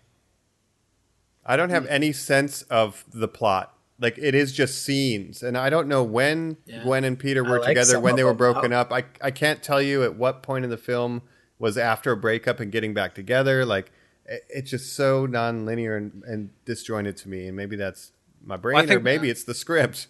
Part of no, that it's could definitely be the because I. It's a bad movie, but I like it. yeah. Okay. The script, the structure of the script is a mess, and I think the the motivations of the villains are really weird. Like Goblin, his motivations make sense, but he's super rushed at the end. Electro, mm-hmm. even though I think his he looks cool mm-hmm. and his effects are cool, his motivations are like really just really kind of weird because it's just like he's like this mentally unwell person who thinks Spider-Man is his best friend, He and wants then to he has fuck one Spider-Man, like and he's mad that yeah, he has one confrontation with. Spider-Man where he forgets his name, and then he's basically he's he's he's in Times Square, right? He's on all the TVs, and then Spider-Man replaces Electro on the TVs, and that's when he gets mad and starts attacking. It just seems very contrived. I guess he I guess forgot his name. Yeah, It's, it's he just wants dumb. to be It's seen. He just movie. wants to be But it's so needed. much- He wants to be seen. But it's that stretched out thing again where he feels literally it's what we were but what we were complaining about with the first one with the tone of Peter slash Spider is remember that he's the good guy. We always want everything to be tied to him. He needs to be the inciting incident. He can do that for Electro, but he's always got to be the good guy and in the right. You're like, well, I mean, then Electro has no motivation. like, there's just nothing there. Right. I do like that in the Times Square, he's telling the cops, like, whoa, don't shoot this guy. Like, maybe he's a little misunderstood. Like, I, I like that Spider Man's trying to talk him off the ledge a little bit. It, it goes around. His relationship No, I- with New York, I don't think it's ever done better than it is in this movie. Like he has the retribution arc in in the first one, and then in the second one, like yeah, he is a, a role model to the city, and like there are people who don't like him. There are people who think he's he's causing a bunch of damage and stuff like that. But at the end of the day, like if you could call a cop or Spider Man, you're you're gonna call Spider Man. Should he have worn the fire helmet, though? Yes, hundred percent. He should That have. was- That's a that wasn't goofy Well, too far. Peter Parker. Here's another No, I love Here's, it. I this love is it. another problem I have with some of the quips and stuff. It's like I get that's what Spider-Man does, but in the beginning he's like quipping with Rhino when like people are getting injured and killed. It's like Spider-Man, focus on your job first instead of trying to make quips every five seconds. The truck is running people over, and he is, I mean, Yeah. just song and dancing. Right. He So the time that he went to go by get the fire helmet, it's like you could have been saving people in that time. That I know that's probably a was- stupid complaint because it's a comic book, but No, that, Yeah. that makes total sense. That little boy was facing off Rhino, and he was thinking, Oh man, do you think we could uh give me a fire hat? I just think it'd be really funny if I showed up with a fire hat. People And are yet gonna that love bothers this. Me, that bothers me so much less than Peter Parker dipping Gwen Stacy and kissing her at graduation. Like that that that bothers me so much more than like all the dumb shit he does as Spider The Man. wanted. Uh, doing dumb shit as. Spider Man, it makes sense to me. Peter Par- Parker dipping his girlfriend at graduation, it's like he wouldn't fucking do that. Like because in he's what cool, universe? Peter Parker. Yeah, I could totally too see him with the fire hat. He's In the yeah. universe where he's a cool cool. skateboarder. Yeah, I don't know. Oh, no. I don't know. He's he's he's too Put on cool another for school. Coldplay song. Yeah, Mm-hmm. Uh, Yeah, uh, and the Kid montage of one. that "For You" song, which I is like one of my least favorite songs ever, where he's trying to find the secret of his his dad. parents. Yeah, Yeah, it's to go from then he- dashboard confessional to that is just yeah, Man. Cardinal sin. and then Yeah. the secret lab in the subway, Subway car. It's car. like, what is going on? Like, is his dad James Bond? What the He's fuck? got like a Yes, crazy his dad token. was James Bond. They were Shield agents in the comics for some reason Oh. that they decided in the '80s when they were bored. Uh, yeah, overall, weird movie, but it's got a couple mean, moments yeah. that I love to watch. And in another universe, this is maybe the only uh, Spider-Man movie that we ever got. So you know, maybe we can get talking about the Spider-Verse. But first, you know, Let's do let's, the do the final thwips, final thoughts here. Co- yeah, Can I ask Colin, you guys do one here? last question before we jump in here? Uh, do- we did the talk about the relationship to who these people are last time. So just looking at Andrew Garfield, Emma Stone, uh, let's even say Dane DeHaan, I guess. Um, it's interesting in that they've all kind of gone the prestige movie route. Jacob said, you know, Academy Awards, the favorite. Emma Stone, Andrew Garfield trying stuff with Hacksaw Ridge. God bless Dane DeHaan. Who fucking knows what his career is going to look like? Would you like to ever see these people come back to comic book stuff? Because there really hasn't been a lot of talk about that, but sometimes they get thrown around. Sometimes I see, well, Andrew Garfield would have been a really cool Flash if they had to replace Ezra Miller. Or there was a ton of talk for Emma Stone to do a Poison Ivy at some point. I- I'd like to see her go that way, mm. maybe. Throw 'em I could the see that DC for either one of them. I mean, like, look, when superhero movies are the only big movie game in town, I think eventually everyone's going to be a part of the MCU. whether gotta come or back to it. Oh, no. Borg, you know. Where would you Where um, would Oh, you call- put Andrew Garfield in the MCU, Joe? Where would he slot? Would he go somewhere perfect for a what? I'm blanking. I Well, was here's thinking where I'm at. Cannonball, but Oh, okay. Like some young Yeah, we- warrior we stuff had one of those. or new warriors. That'd be interesting. Yeah, some new warrior stuff. we're Wiccan supposed for to have the a young cannonball. Avengers. But who knows if we'll ever get? He's not young anymore, though. like, that's the Yeah. problem. Is he is, Yeah, he's they're a like in their boy face, but mid-thirties He's gonna now, have age so. wrinkles. I mean, with Yeah. the movie we're going to talk about next, I just love the idea of getting Tobey back and getting Andrew back and doing like a Madam Web, like Spider Verse IRL, like kind of storyline. We're getting the multiverse of madness with Doctor Strange, like we said, directing connection there. Flashpoint I on think the that would DC be side. great. Well, first of all, Colin, you're And also then- forgetting yeah, go that ahead. um, Emma Stone was in another superhero movie, a little movie called Birdman, everyone's favorite superhero, right? Oh, and then that guy becomes another Birdman in another movie we'll talk about next week. That's right.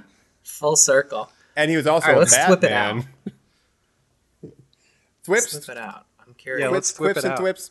All right, uh, this is my least favorite Spider-Man movie. While it has some of the best uh, Spider-Man action as far as individual moments, I think I just find the convoluted nature of the story and kind of the again, it's the worst version of three villain syndrome, even worse than Raimi number three, because that one can still be fun because it's so weird and bad. This is just a studio; it has no soul except for a couple moments that snuck out of there. But I'm giving this 1.5 thwips. This is my least favorite Spidey Man movie. Yes. I think um, I you know the f- I like this movie. Like I said, a little better than the first one because I think the the highs are higher, but the lows are lower. So it's more hit or hmm. miss. But I just think the first one is more consistently bland, and I like some of the moments in this, like Joe said. So I will give it two and a half whips. I gotta go my lowest possible. I gave two and a half to the last one. I'll go two on this one. You guys said you liked the makeup on Electro. I remember just really being turned off and let down by that. And I did see again the writing on the wall. By the time this one had come out, I think the total gross of it wasn't even close to the opening weekend of Amazing Spider Man 1. I mean, it, it was pretty much stated that this was game over. Oh yeah, it had really bad reviews, you know, before it hit theaters, so it was it was dead in the water.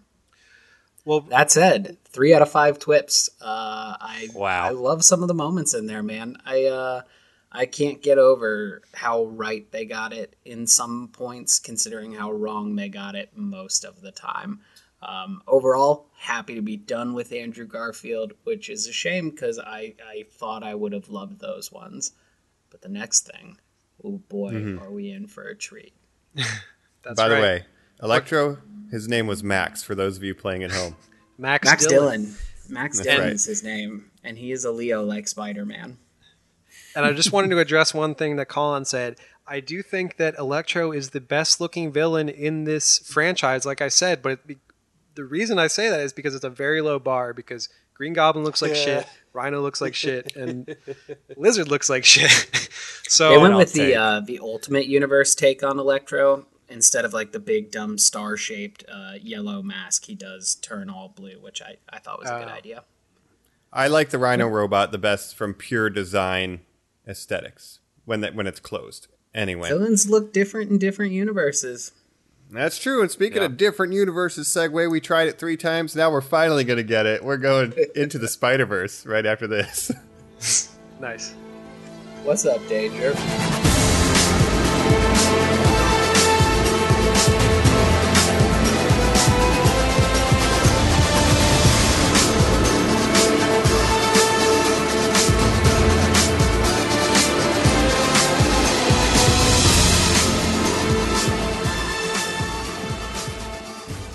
What is up, webheads? We're back for our last round here. We're talking into the Spider Verse when we're talking Spider Man here on Normies Like Us. Yeah, it took us three three uh, segue attempts to get over here, but it also took Sony three attempts to make a successful Spider-Man story, which some argue may be the most successful Spider-Man story. Uh, Most it's another successful, origin story, but It's know, another well origin story. It's somebody else's origin story. Now, guys, Right. go back and listen to our last episode before this. I think unilaterally here, all four of us were like, eh, we can easily declare there's one good Spider Man movie. It's perfect. It's immaculate. It's maybe the best comic book movie of all time Spider Man 2. Well, feelings change. I mean, I'll then say up front came here. a spider. Along Verse. came a motherfucking Spider Verse right now, Mike, because this is the best Spider Man movie ever made, maybe comic book. Oh, I have yeah, to agree with you there, Colin.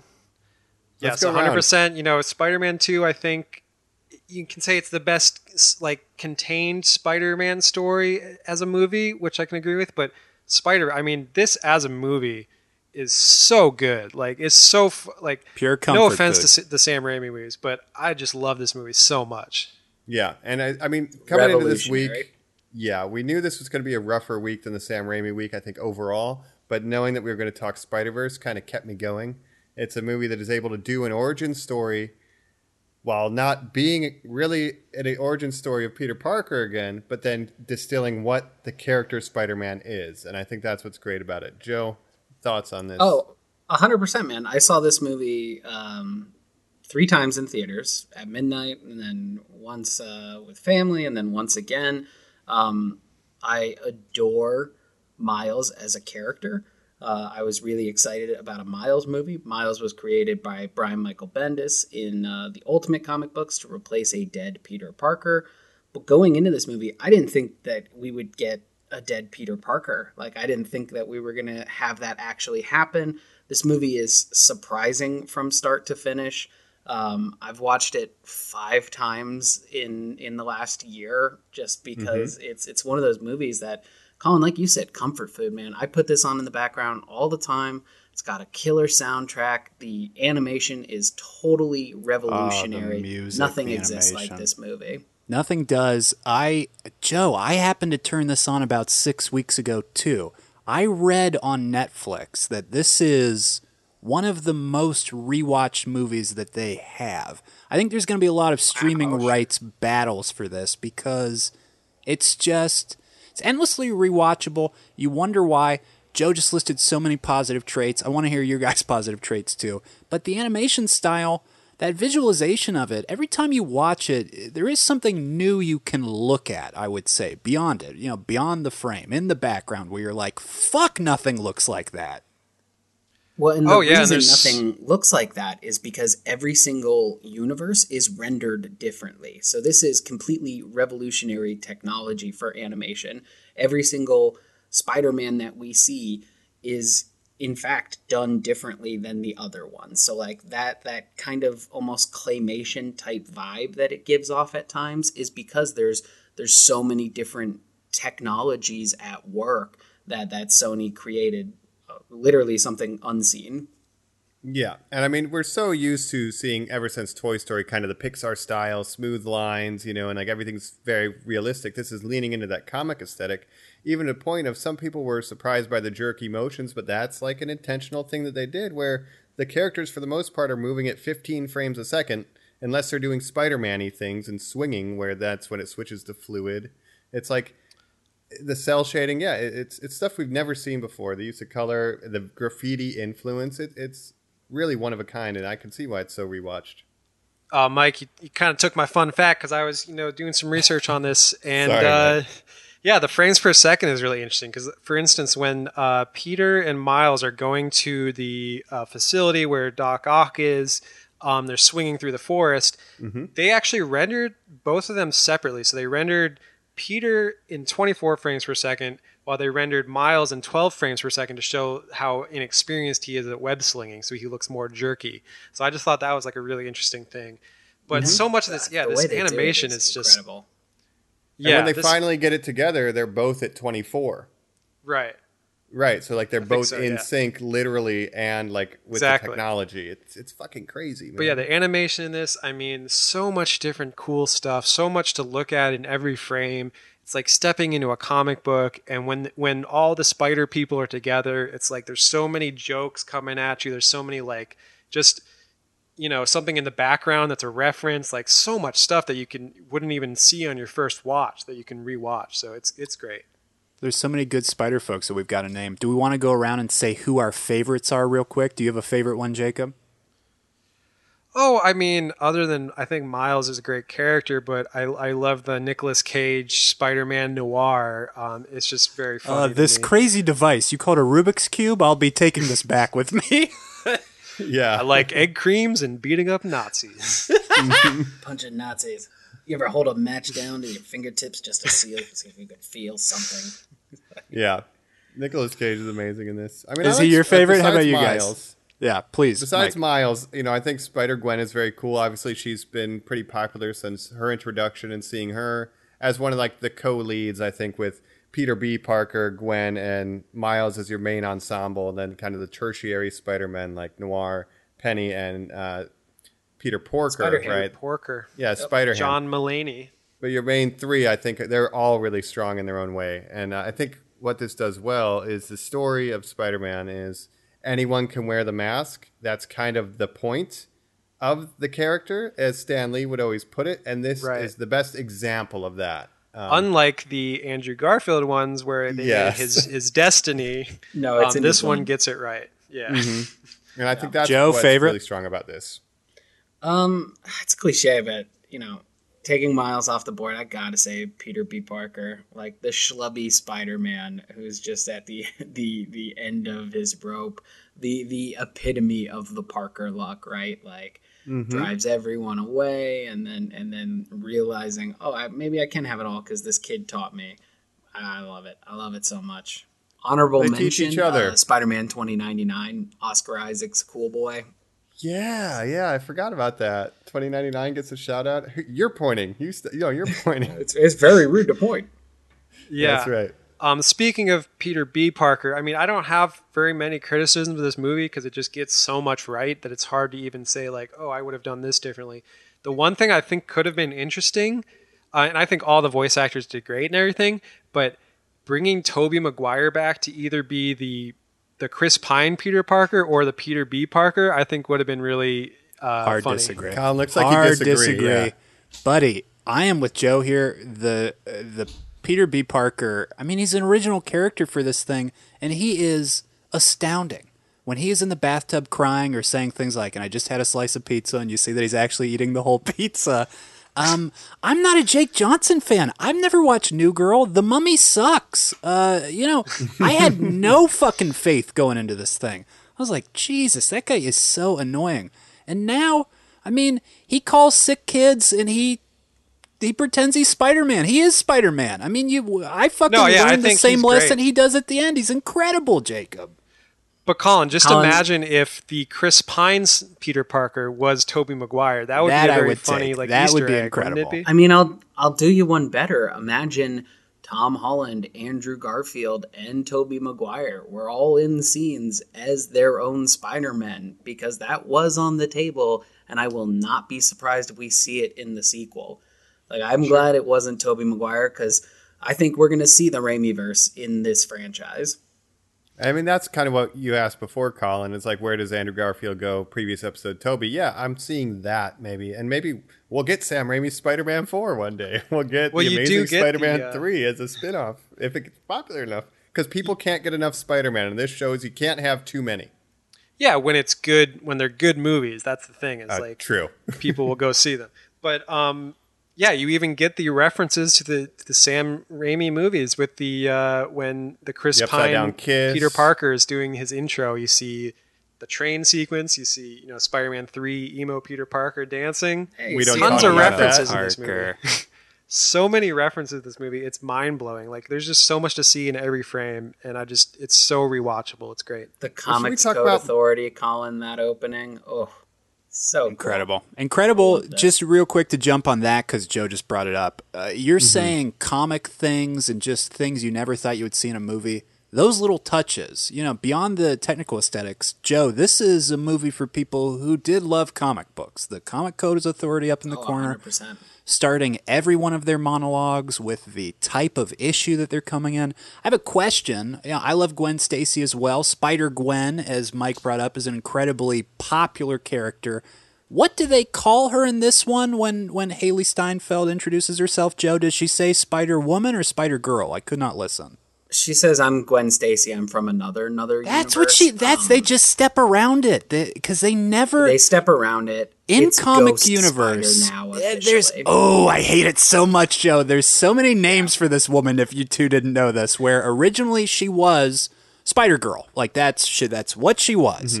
And obviously, every character was like, "Well, you're Gwen," and they just referred to her as that. And then the Gwen, the Spider Gwen stuff picked up with fans. And then it was, "Well, what if Miles is Kid Arachnid and she's the Ghost Spider?" And I fucking hate that bullshit. So let's throw that away. Ghost Well- Spider has Mhm, stuck. no. They're keeping that. You can't- Um, Spider Man is Spider Man though, not Kid Arachnid. They've walked that back now too. And there was Right. another one I can't remember that they tried to give him as well that had something to do with his like shock powers. I can't, I can't remember Oh. what it was, but it didn't stick either. He's back to Miles Morales Spider Man. Yeah, to me, he's Miles Morales as Spider Man. I think she should be Spider Woman or Spider Girl. I mean, obviously, she can't go by Spider Gwen because Mm-hmm. No, that's not a good, defeats uh, the whole purpose of I'm I'm Spider I know who Gwen. Stacy. Exactly. well, should we talk about Miles and kind of compare and contrast kind of his story with, you know, the, the Peter Parker story that we've been discussing for the last little bit? Because, you know, he has like interesting like differences here where, you know, our Peter Parker prime, right? He kind of grew up, you know, uh, in the poorhouse and he just goes to public school. He gets bullied. Whereas, you know, Miles is kind of popular. He's going to a private school. He has kind of these opportunities in front of him but he's kind of like lazy about it, you know. Whereas other Peter Parker is really nerdy and really astute. Now we kind of get tell a his cool dad kid who actually him. deserves to be cool, right? Yeah, you know, he's just like your New York kid who kind of fits in until he goes to the, the you know the advanced school where it's like a little too much. He doesn't want to take responsibility, which is a big theme, and he has to learn how to do that. But there are some inversions here that are interesting. Personally, I really like the um, backstory of him being the son of a cop, a black cop in New York. I think that's a very interesting angle. And then his dad being basically a former criminal with his um, uncle, uh, Aaron. who The they were both former criminal. They're both criminals. Um, his dad reformed and became a cop, while his you know uncle is still a criminal. And then so his uncle Ben moment is actually his uncle being a bad guy, but then almost you know killing him, but then getting killed by a Kingpin. I think that's a great twist on the the Uncle Ben moment. And his mother great- is, is a nurse, like in The Amazing Spider Man for two scenes when Aunt May became Right. a nurse. but anyway, Joe, go ahead. I just think it's it's a great twist, but it's also the same at the core, right? Like it's I think that's kind of what the Spider Verse is so great about is like there's a moment where they all kind of say like for me it was my uncle Benjamin, for for me it was my friend Peter, like Right. I think the point is is anyone can wear the mask and and your tragedy is your tragedy. It's it's valid no matter what. It doesn't have to be oh my parents are dead and my uncle was gunned down. It can be like oh my uncle turned out to be a bad guy and I watched him die. Like that is just as powerful. Which, um, speaking of Uncle Aaron, Aaron Davis, I only put this together on this watch that I did last night. But um, in the MCU, Donald Glover is Aaron Davis, and he the talks about his nephew. And Donald Glover, obviously, very famously, was part of a campaign to make him Spider Man. And before that, he was like one of the original inspirations to, for Miles Morales when they created the character. That's right. Um, so it all comes full cartoon. circle. Yeah. But I was reading about, you know, the creation of Miles Morales and Brian Michael Bendis said he was inspired by seeing Donald Glover wearing Spider-Man pajamas in an episode of Community. So it, it, that's all like fascinating to me. So I just Yeah. put that all together. What a roundabout crazy way. Um, I love it. I, I fucking love this character. And another true to comic thing I would say, right, Joe, is the another part of Miles's birth is seeing the death of Peter Parker. It's very different in the comics, Oh, but hundred percent. the way that Chris Pine really incorporates this blonde, handsome Peter Parker's death, I think he's acting the hell out of it with, oh, ah, I'll be right back, kid. Everything's going to be fine. You know, even when I'm dying, you know, I'm not going to give anything up. We can still do this. You know, I, I'm always going to try my hardest. Like, there is a sincerity there that, you know, it, it kind of comes across from cocky Chris Pine where you're like, I don't know if I've ever taken you sincere, but fuck, you're selling me on it. Yeah, I mean there is that uh, you know there's the other motif and the other reason I think Spider-Man is a character that'll live forever is you know he he gets knocked down but he never stays down. You know like no matter what happens I always keep going cuz I'm the Spider-Man like that living true and then Peter having to or Miles having to fill those shoes. I mean they even take the the store-bought costume which is straight out of the comics the first time you see Miles as Spider-Man, he was wearing a store-bought Spider-Man costume. I love that they did that. Which is also like the you know really heartbreaking Stan Lee cameo too when he's in the store. I Uh, cried. it Probably always right, one fits of the best. eventually. I get teared up, but I, I, that um like you said, Spider Man always gets up no matter how many times he gets knocked down, and like not only does Miles learn that, but you know, handsome Spider Man promises that he'll teach him and then dies. now Peter B. Peter B has to then also realize Spider Man Yes. does get up. Like he has to relearn what he gave up on, and then That's- he, you know, it, everyone reforms, and he's inspired by all the other Spider Man from every universe. That that's what a Spider Man, any Spider Man, does. Whether it's me, you, Miles, Peter, Gwen, that's what we should do as Spider Man.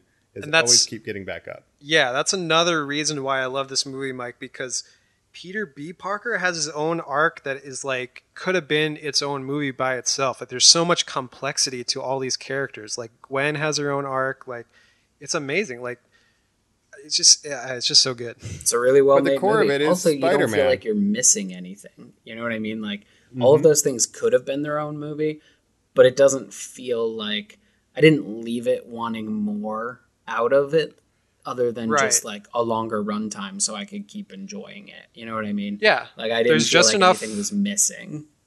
Yeah, there's just enough So- comedy. There's just enough of the side spider characters. Yeah.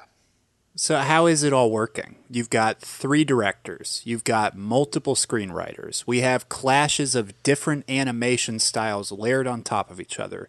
Uh, to anybody who said that Spider-Man movies don't work because if you have more than two villains, we have Kingpin, Green Goblin, um, uh, Prowler, uh, Scorpion. You know, Scorpion, uh, Doc Yeah. Ock. it's- Why, Great why Doc Ock, is too. this movie working, guys? Oh, Octavia Octopus, she is like incredible. you know, you instantly fall in love with Her this glasses character. are octagons. Like I didn't catch that until this. waiting. watching. Why that. is Actually, this my working? friends call me Liv.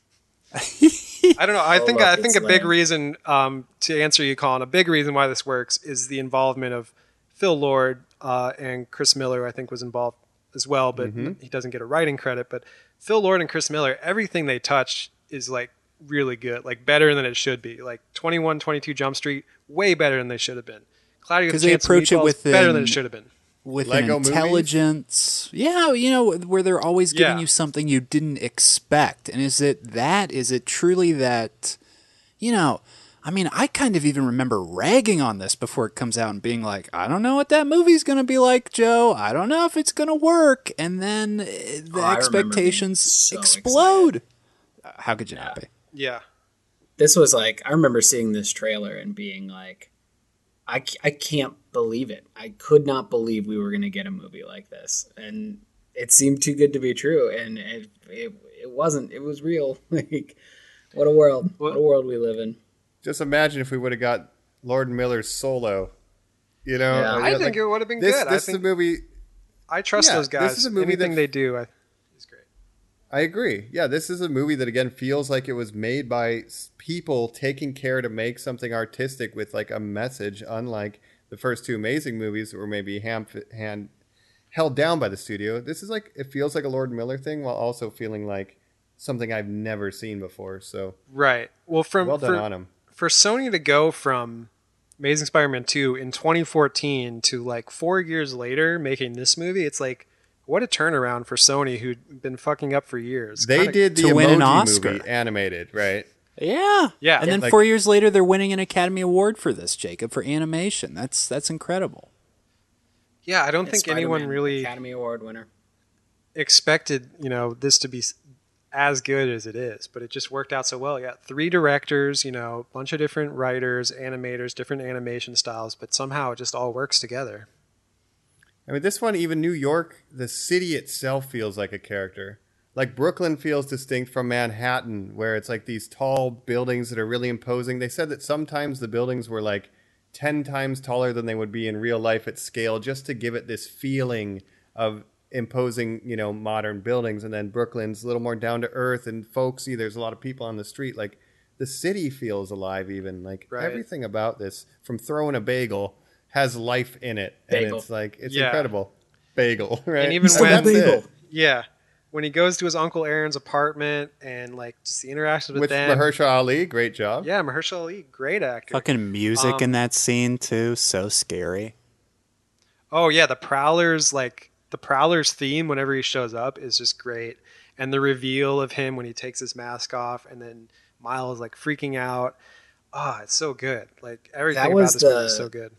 that was the most fun I've ever had in a movie. I felt like I was watching Empire Strikes Back for the first time, and I knew the Darth Vader twist because no one I was new or no one I was with knew that that was coming. But Oh. if, if you've read the comics, that is that is how it is. His uncle is the Prowler.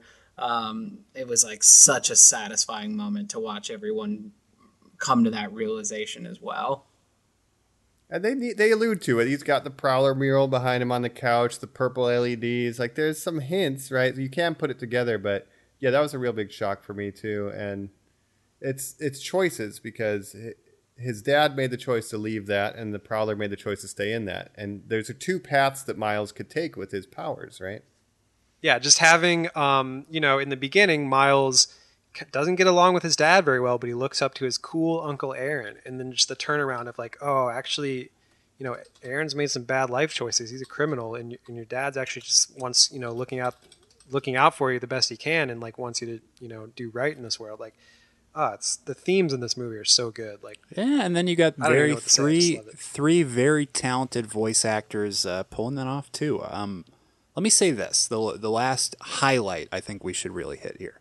How about the cultural impact of the Miles costume?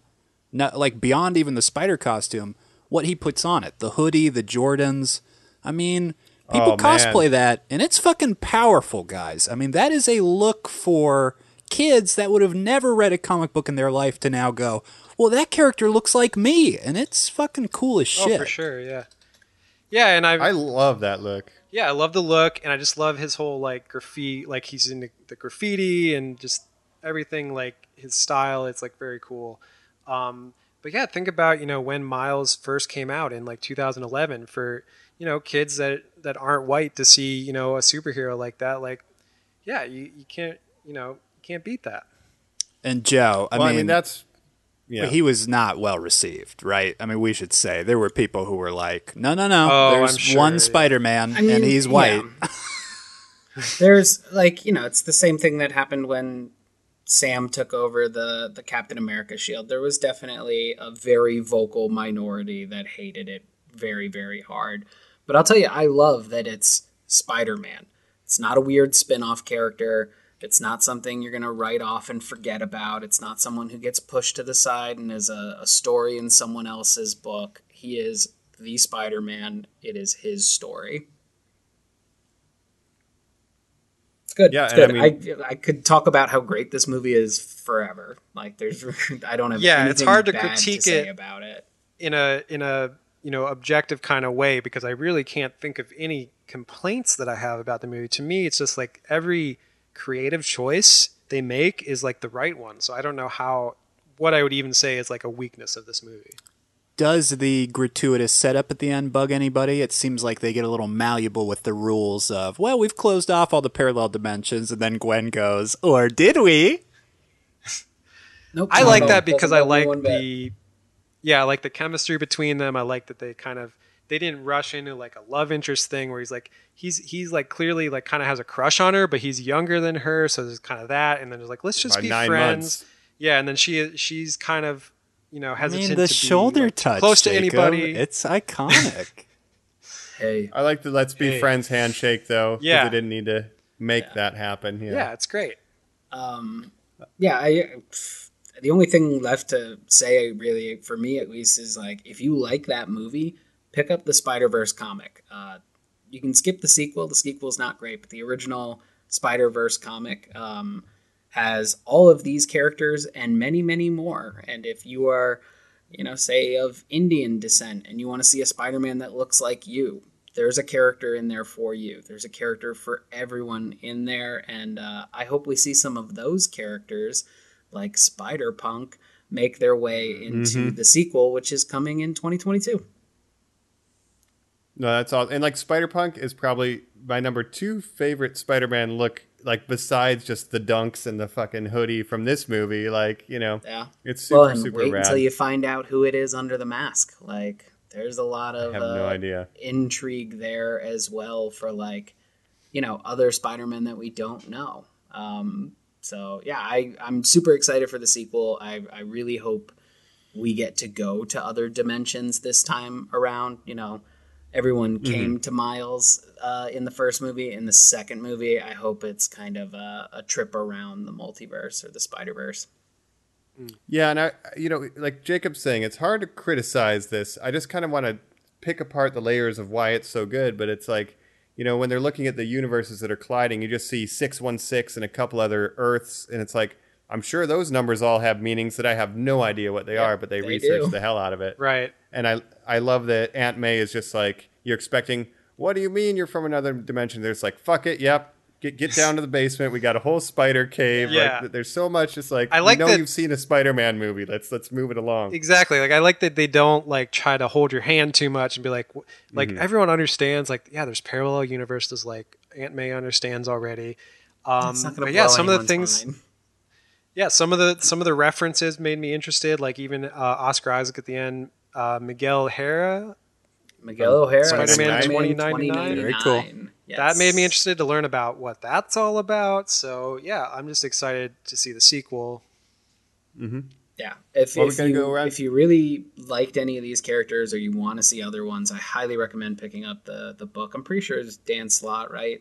Who did uh, Spider It Verse? is. It is Dan Slott. I have some expectations I would hope to see. There's a Peter Parker, or I should say a Spider Man that's just Uncle Ben, a big fat overweight Uncle Ben who hasn't been Spider Man for a long time because he died in that universe instead. Um, even even things that I was worried about going into this movie, where I'm like, oh, I got to see fucking Kingpin be a bad guy in a movie again. Then I'm like, wow, Liev Schreiber's knocking it out of the park, and the writing is there to back it up. The fact that he is after his family and he wants to bring Vanessa and stuff back. Um, Right. I don't know. I don't know, guys. We love it. we there are no nitpicks. There's there's only love, unfortunately. Yeah, it's hard to think of any nitpicks really. Do we want to do thwips? Thoughts and thwips? Let's do it. Let's Thoughts and around. thwips. I mean, yeah, I can start. I mean, for me, it's easily a five out of five thwips. Um, I think it's really a pitch perfect movie. I mean, it's it's emotional in all the right parts. It's humorous in all the right parts. The comedy's like actually really lands for me. Like not even an unintentional comedy, but like just the jokes are very funny. And um, yeah, pitch perfect. Is it now five out of five. your and I'll ask everybody this, but Jacob, if you'll answer, is it now your favorite animated movie? Oh, I had to think about if there's any other animated movies that I like better. There might be. I'd have to think about it because there's so many animated. I mean, you have 2D animated, you have all the Pixar movies, so there's a lot of good animated movies out there. You know, got Miyazaki and stuff. So I would definitely have to think about that for a minute. But it's it's pretty You up there. Akira. No, but even would those say ones not you only- said, I like. yeah. There's some backup there. I get that. Yeah, but I'll say this. Um, like I said earlier, you know, Spider-Man Two, a perfect, you know, self-contained Spider-Man movie. But this is my favorite movie of all these movies, and also I would- go on to say it's my one of my favorite movies of the last decade. Really, like it's really up there Wow. Yeah. Well, the previous one wasn't in this decade, so it's understandable. No, I just mean of movies in general. Like it's one of my. I would put it in like my top ten movies of the last decade, probably. I would have to agree with you there. Um, I'll get my thoughts and thwips then real quick. Again, it's it's five thwips out of five. It's matching Spider-Man 2 Sam Raimi, which on any given day they could switch to be my favorite. I think what this does, separate from that, is while the Raimi one is a really great telling of the Peter Parker, the Parker Luck story, Doc Ock, classic villain. This is the perfect telling of what does it mean to be Spider-Man, no matter what your background is, your race, your species, your universe, your time period. What does it mean to be a hero, right? To take responsibility and get up when you're down, right? And what is Spider Man in that essence that Stan Lee said anybody can wear the mask? And this communicates that better than any of the movies, as far as I'm concerned. And Totally. capturing that spirit, Spider Verse, five out of five thwips. It always fits eventually. That's right. Wow. Uh, like I said up top, I was not positive that this was you know gonna be my favorite movie. It ended up being great, and I'll say this: I'm surprised that out of all the other fare, I'll say another animated movie that I love, Lego Batman, where it's like the same tone of it's just these it's having fun. Why do i like that more than any other batman movie i've seen in so long? Why is this my favorite spider-man movie? I don't know. It's just you could say oh they're so kiddie they're just for kids. They're not. They're just they're just fun fucking movies. And five out of five Yeah. baby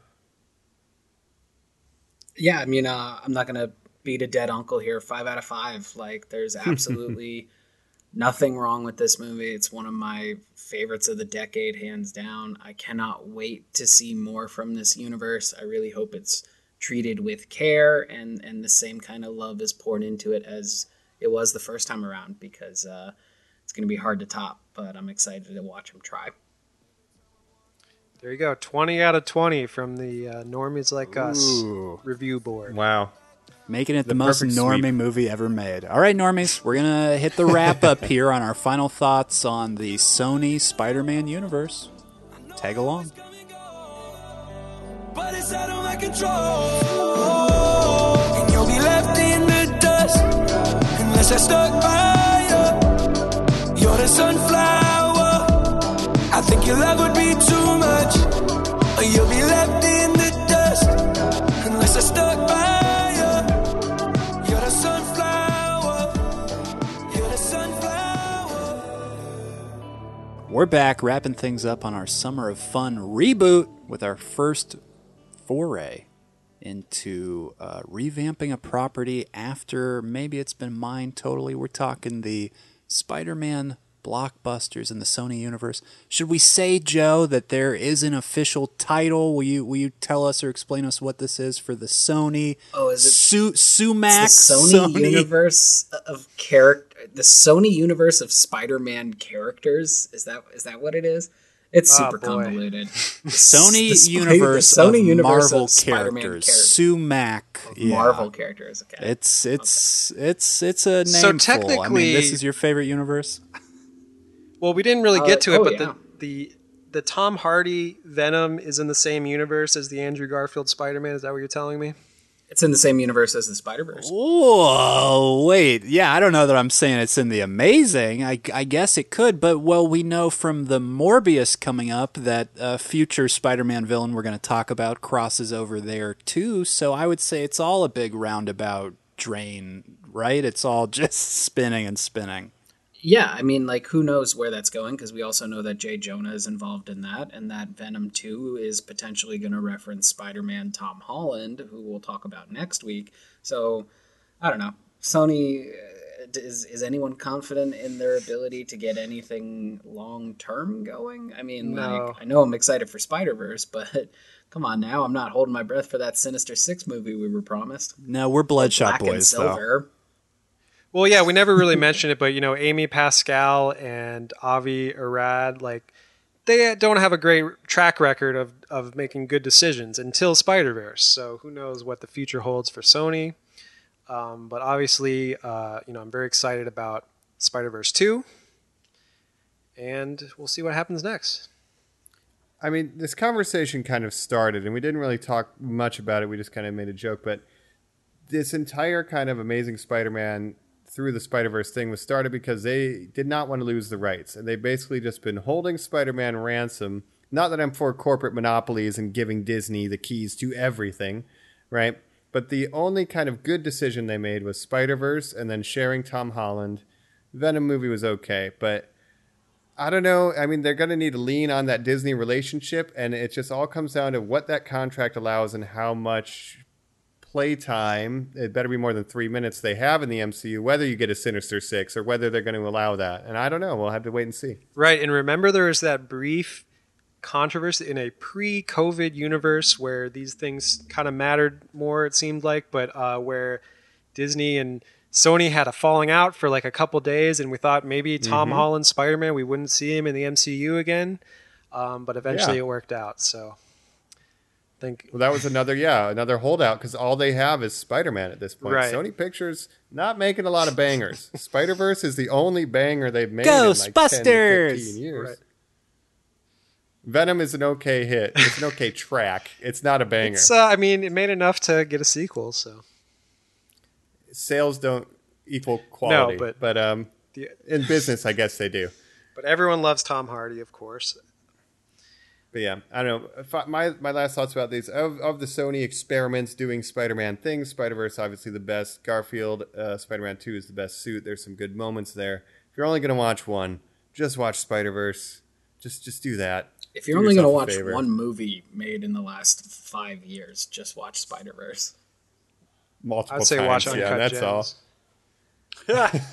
Another New York movie, right? Is it? Yeah. I never saw them. Uh,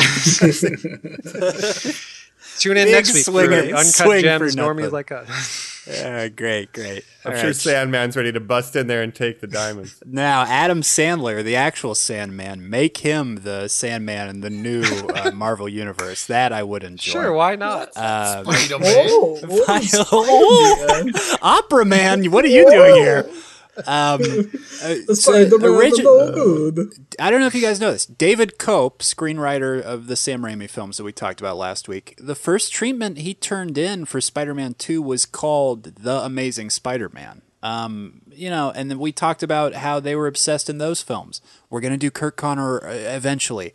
Um, uh, we'll eventually get obsessed with the Vulture, but we'll pass that off to a different franchise.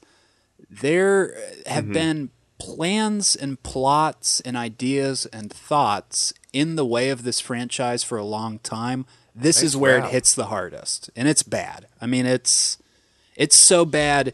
It truly is not worth watching these movies, in my opinion. Watch Into the Spider Verse. Uh, but yeah, I mean, as someone who. Well, I just hope I just hope going forward that they will use those titles again. Call something a sensational Spider-Man. Call something an amazing blah blah blah blah blah. It doesn't have to just be. I, I we'll get to it. I don't like where these other names are going. So, but we'll talk about that next week. Final thoughts on Amazing Spider-Mans. They're bullshit. Just get over them. Yeah, I was gonna say, as someone who just watched those two movies for the first time, uh, I could have pa- I could have lived a happy life never watching them, so I wouldn't recommend them. But Spider Verse, definitely watch that. Um, great movie, and it's on Netflix, so you can watch it as many times as you want. Using code normies like us. Yes. No, uh, you know, Andrew Garfield Spider Man is probably about twenty minutes that, of worth of clips you could find on YouTube that are fun to watch if you're if you're jonesing to watch some web swinging. Other than that, Into the Spider Verse. Uh, it's the end all be all. It's the epitome of what a Spider Man movie should be. It's fantastic. It's spectacular. Yep. It. So so far, we've had two high-rated, almost all five out of five Spider-Man movies. Spider-Man Two from Sam Raimi and Spider-Verse. For this one, those are the best of these two trilogies that we've gone through. We'll have to tune in next week and see what we think about Marvel's stab at the Peter Parker character. Now there's no Uncle Ben; it's just a man in a robot suit. We'll see how that fares, but. Thanks for sticking around for uh, this edition of uh, July, the Spider Summer. You know, uh, it's been love good, it. guys. love it. I- I it enjoy warms this. my heart every time you guys say that. I hope you know that. We hope it warms, hope warms your hearts, normies. Uh, check us out on all social media, normies underscore like underscore us on Instagram. Let us know if you're tuning in, following us along on the summer fun, what other blockbusters we should be talking about. And of course, we're your hosts. As always, I'm the Green Colin. I'm Michael Man Noir. I pulled your muddies right now. and And I'm Dane DeHaan. You're a fraud, Spider Man. Give me your blood. Give me that blood. Oh no, he's here, folks. I'm going to turn on the particle beam and get him out of here.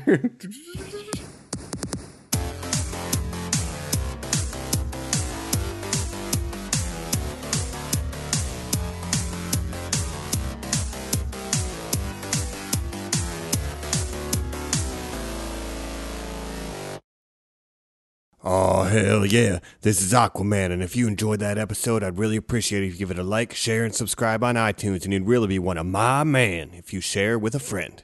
We'll be seeing you around. Oh, I did want to say that uh, I liked Flash Thompson in this in this iteration as well. I like how they did him. I think he's the He was best terrible. Flash. He's totally forgettable. Ah, what? No, because they have think they he's- have got that a scene great where look, Mike. he's like, "Oh, your uncle died." I heard about your uncle and Yeah. Peter almost kills him. Yeah, that's yeah, a good that's scene great. where he's like, "I And he's- identify with you." He's he's also a Spider-Man fanboy, which you never got with the Joe Manganiello. And Yeah, which they did again with the Marvel important ones, but- part to the uh, the character. Yeah, the Marvel one we'll talk about next week, but I don't know. They kind of, but they steal that. Yeah. All right. Well, sorry. I'll put Flash Thompson at the end. Sorry, Flash. Sorry, All right.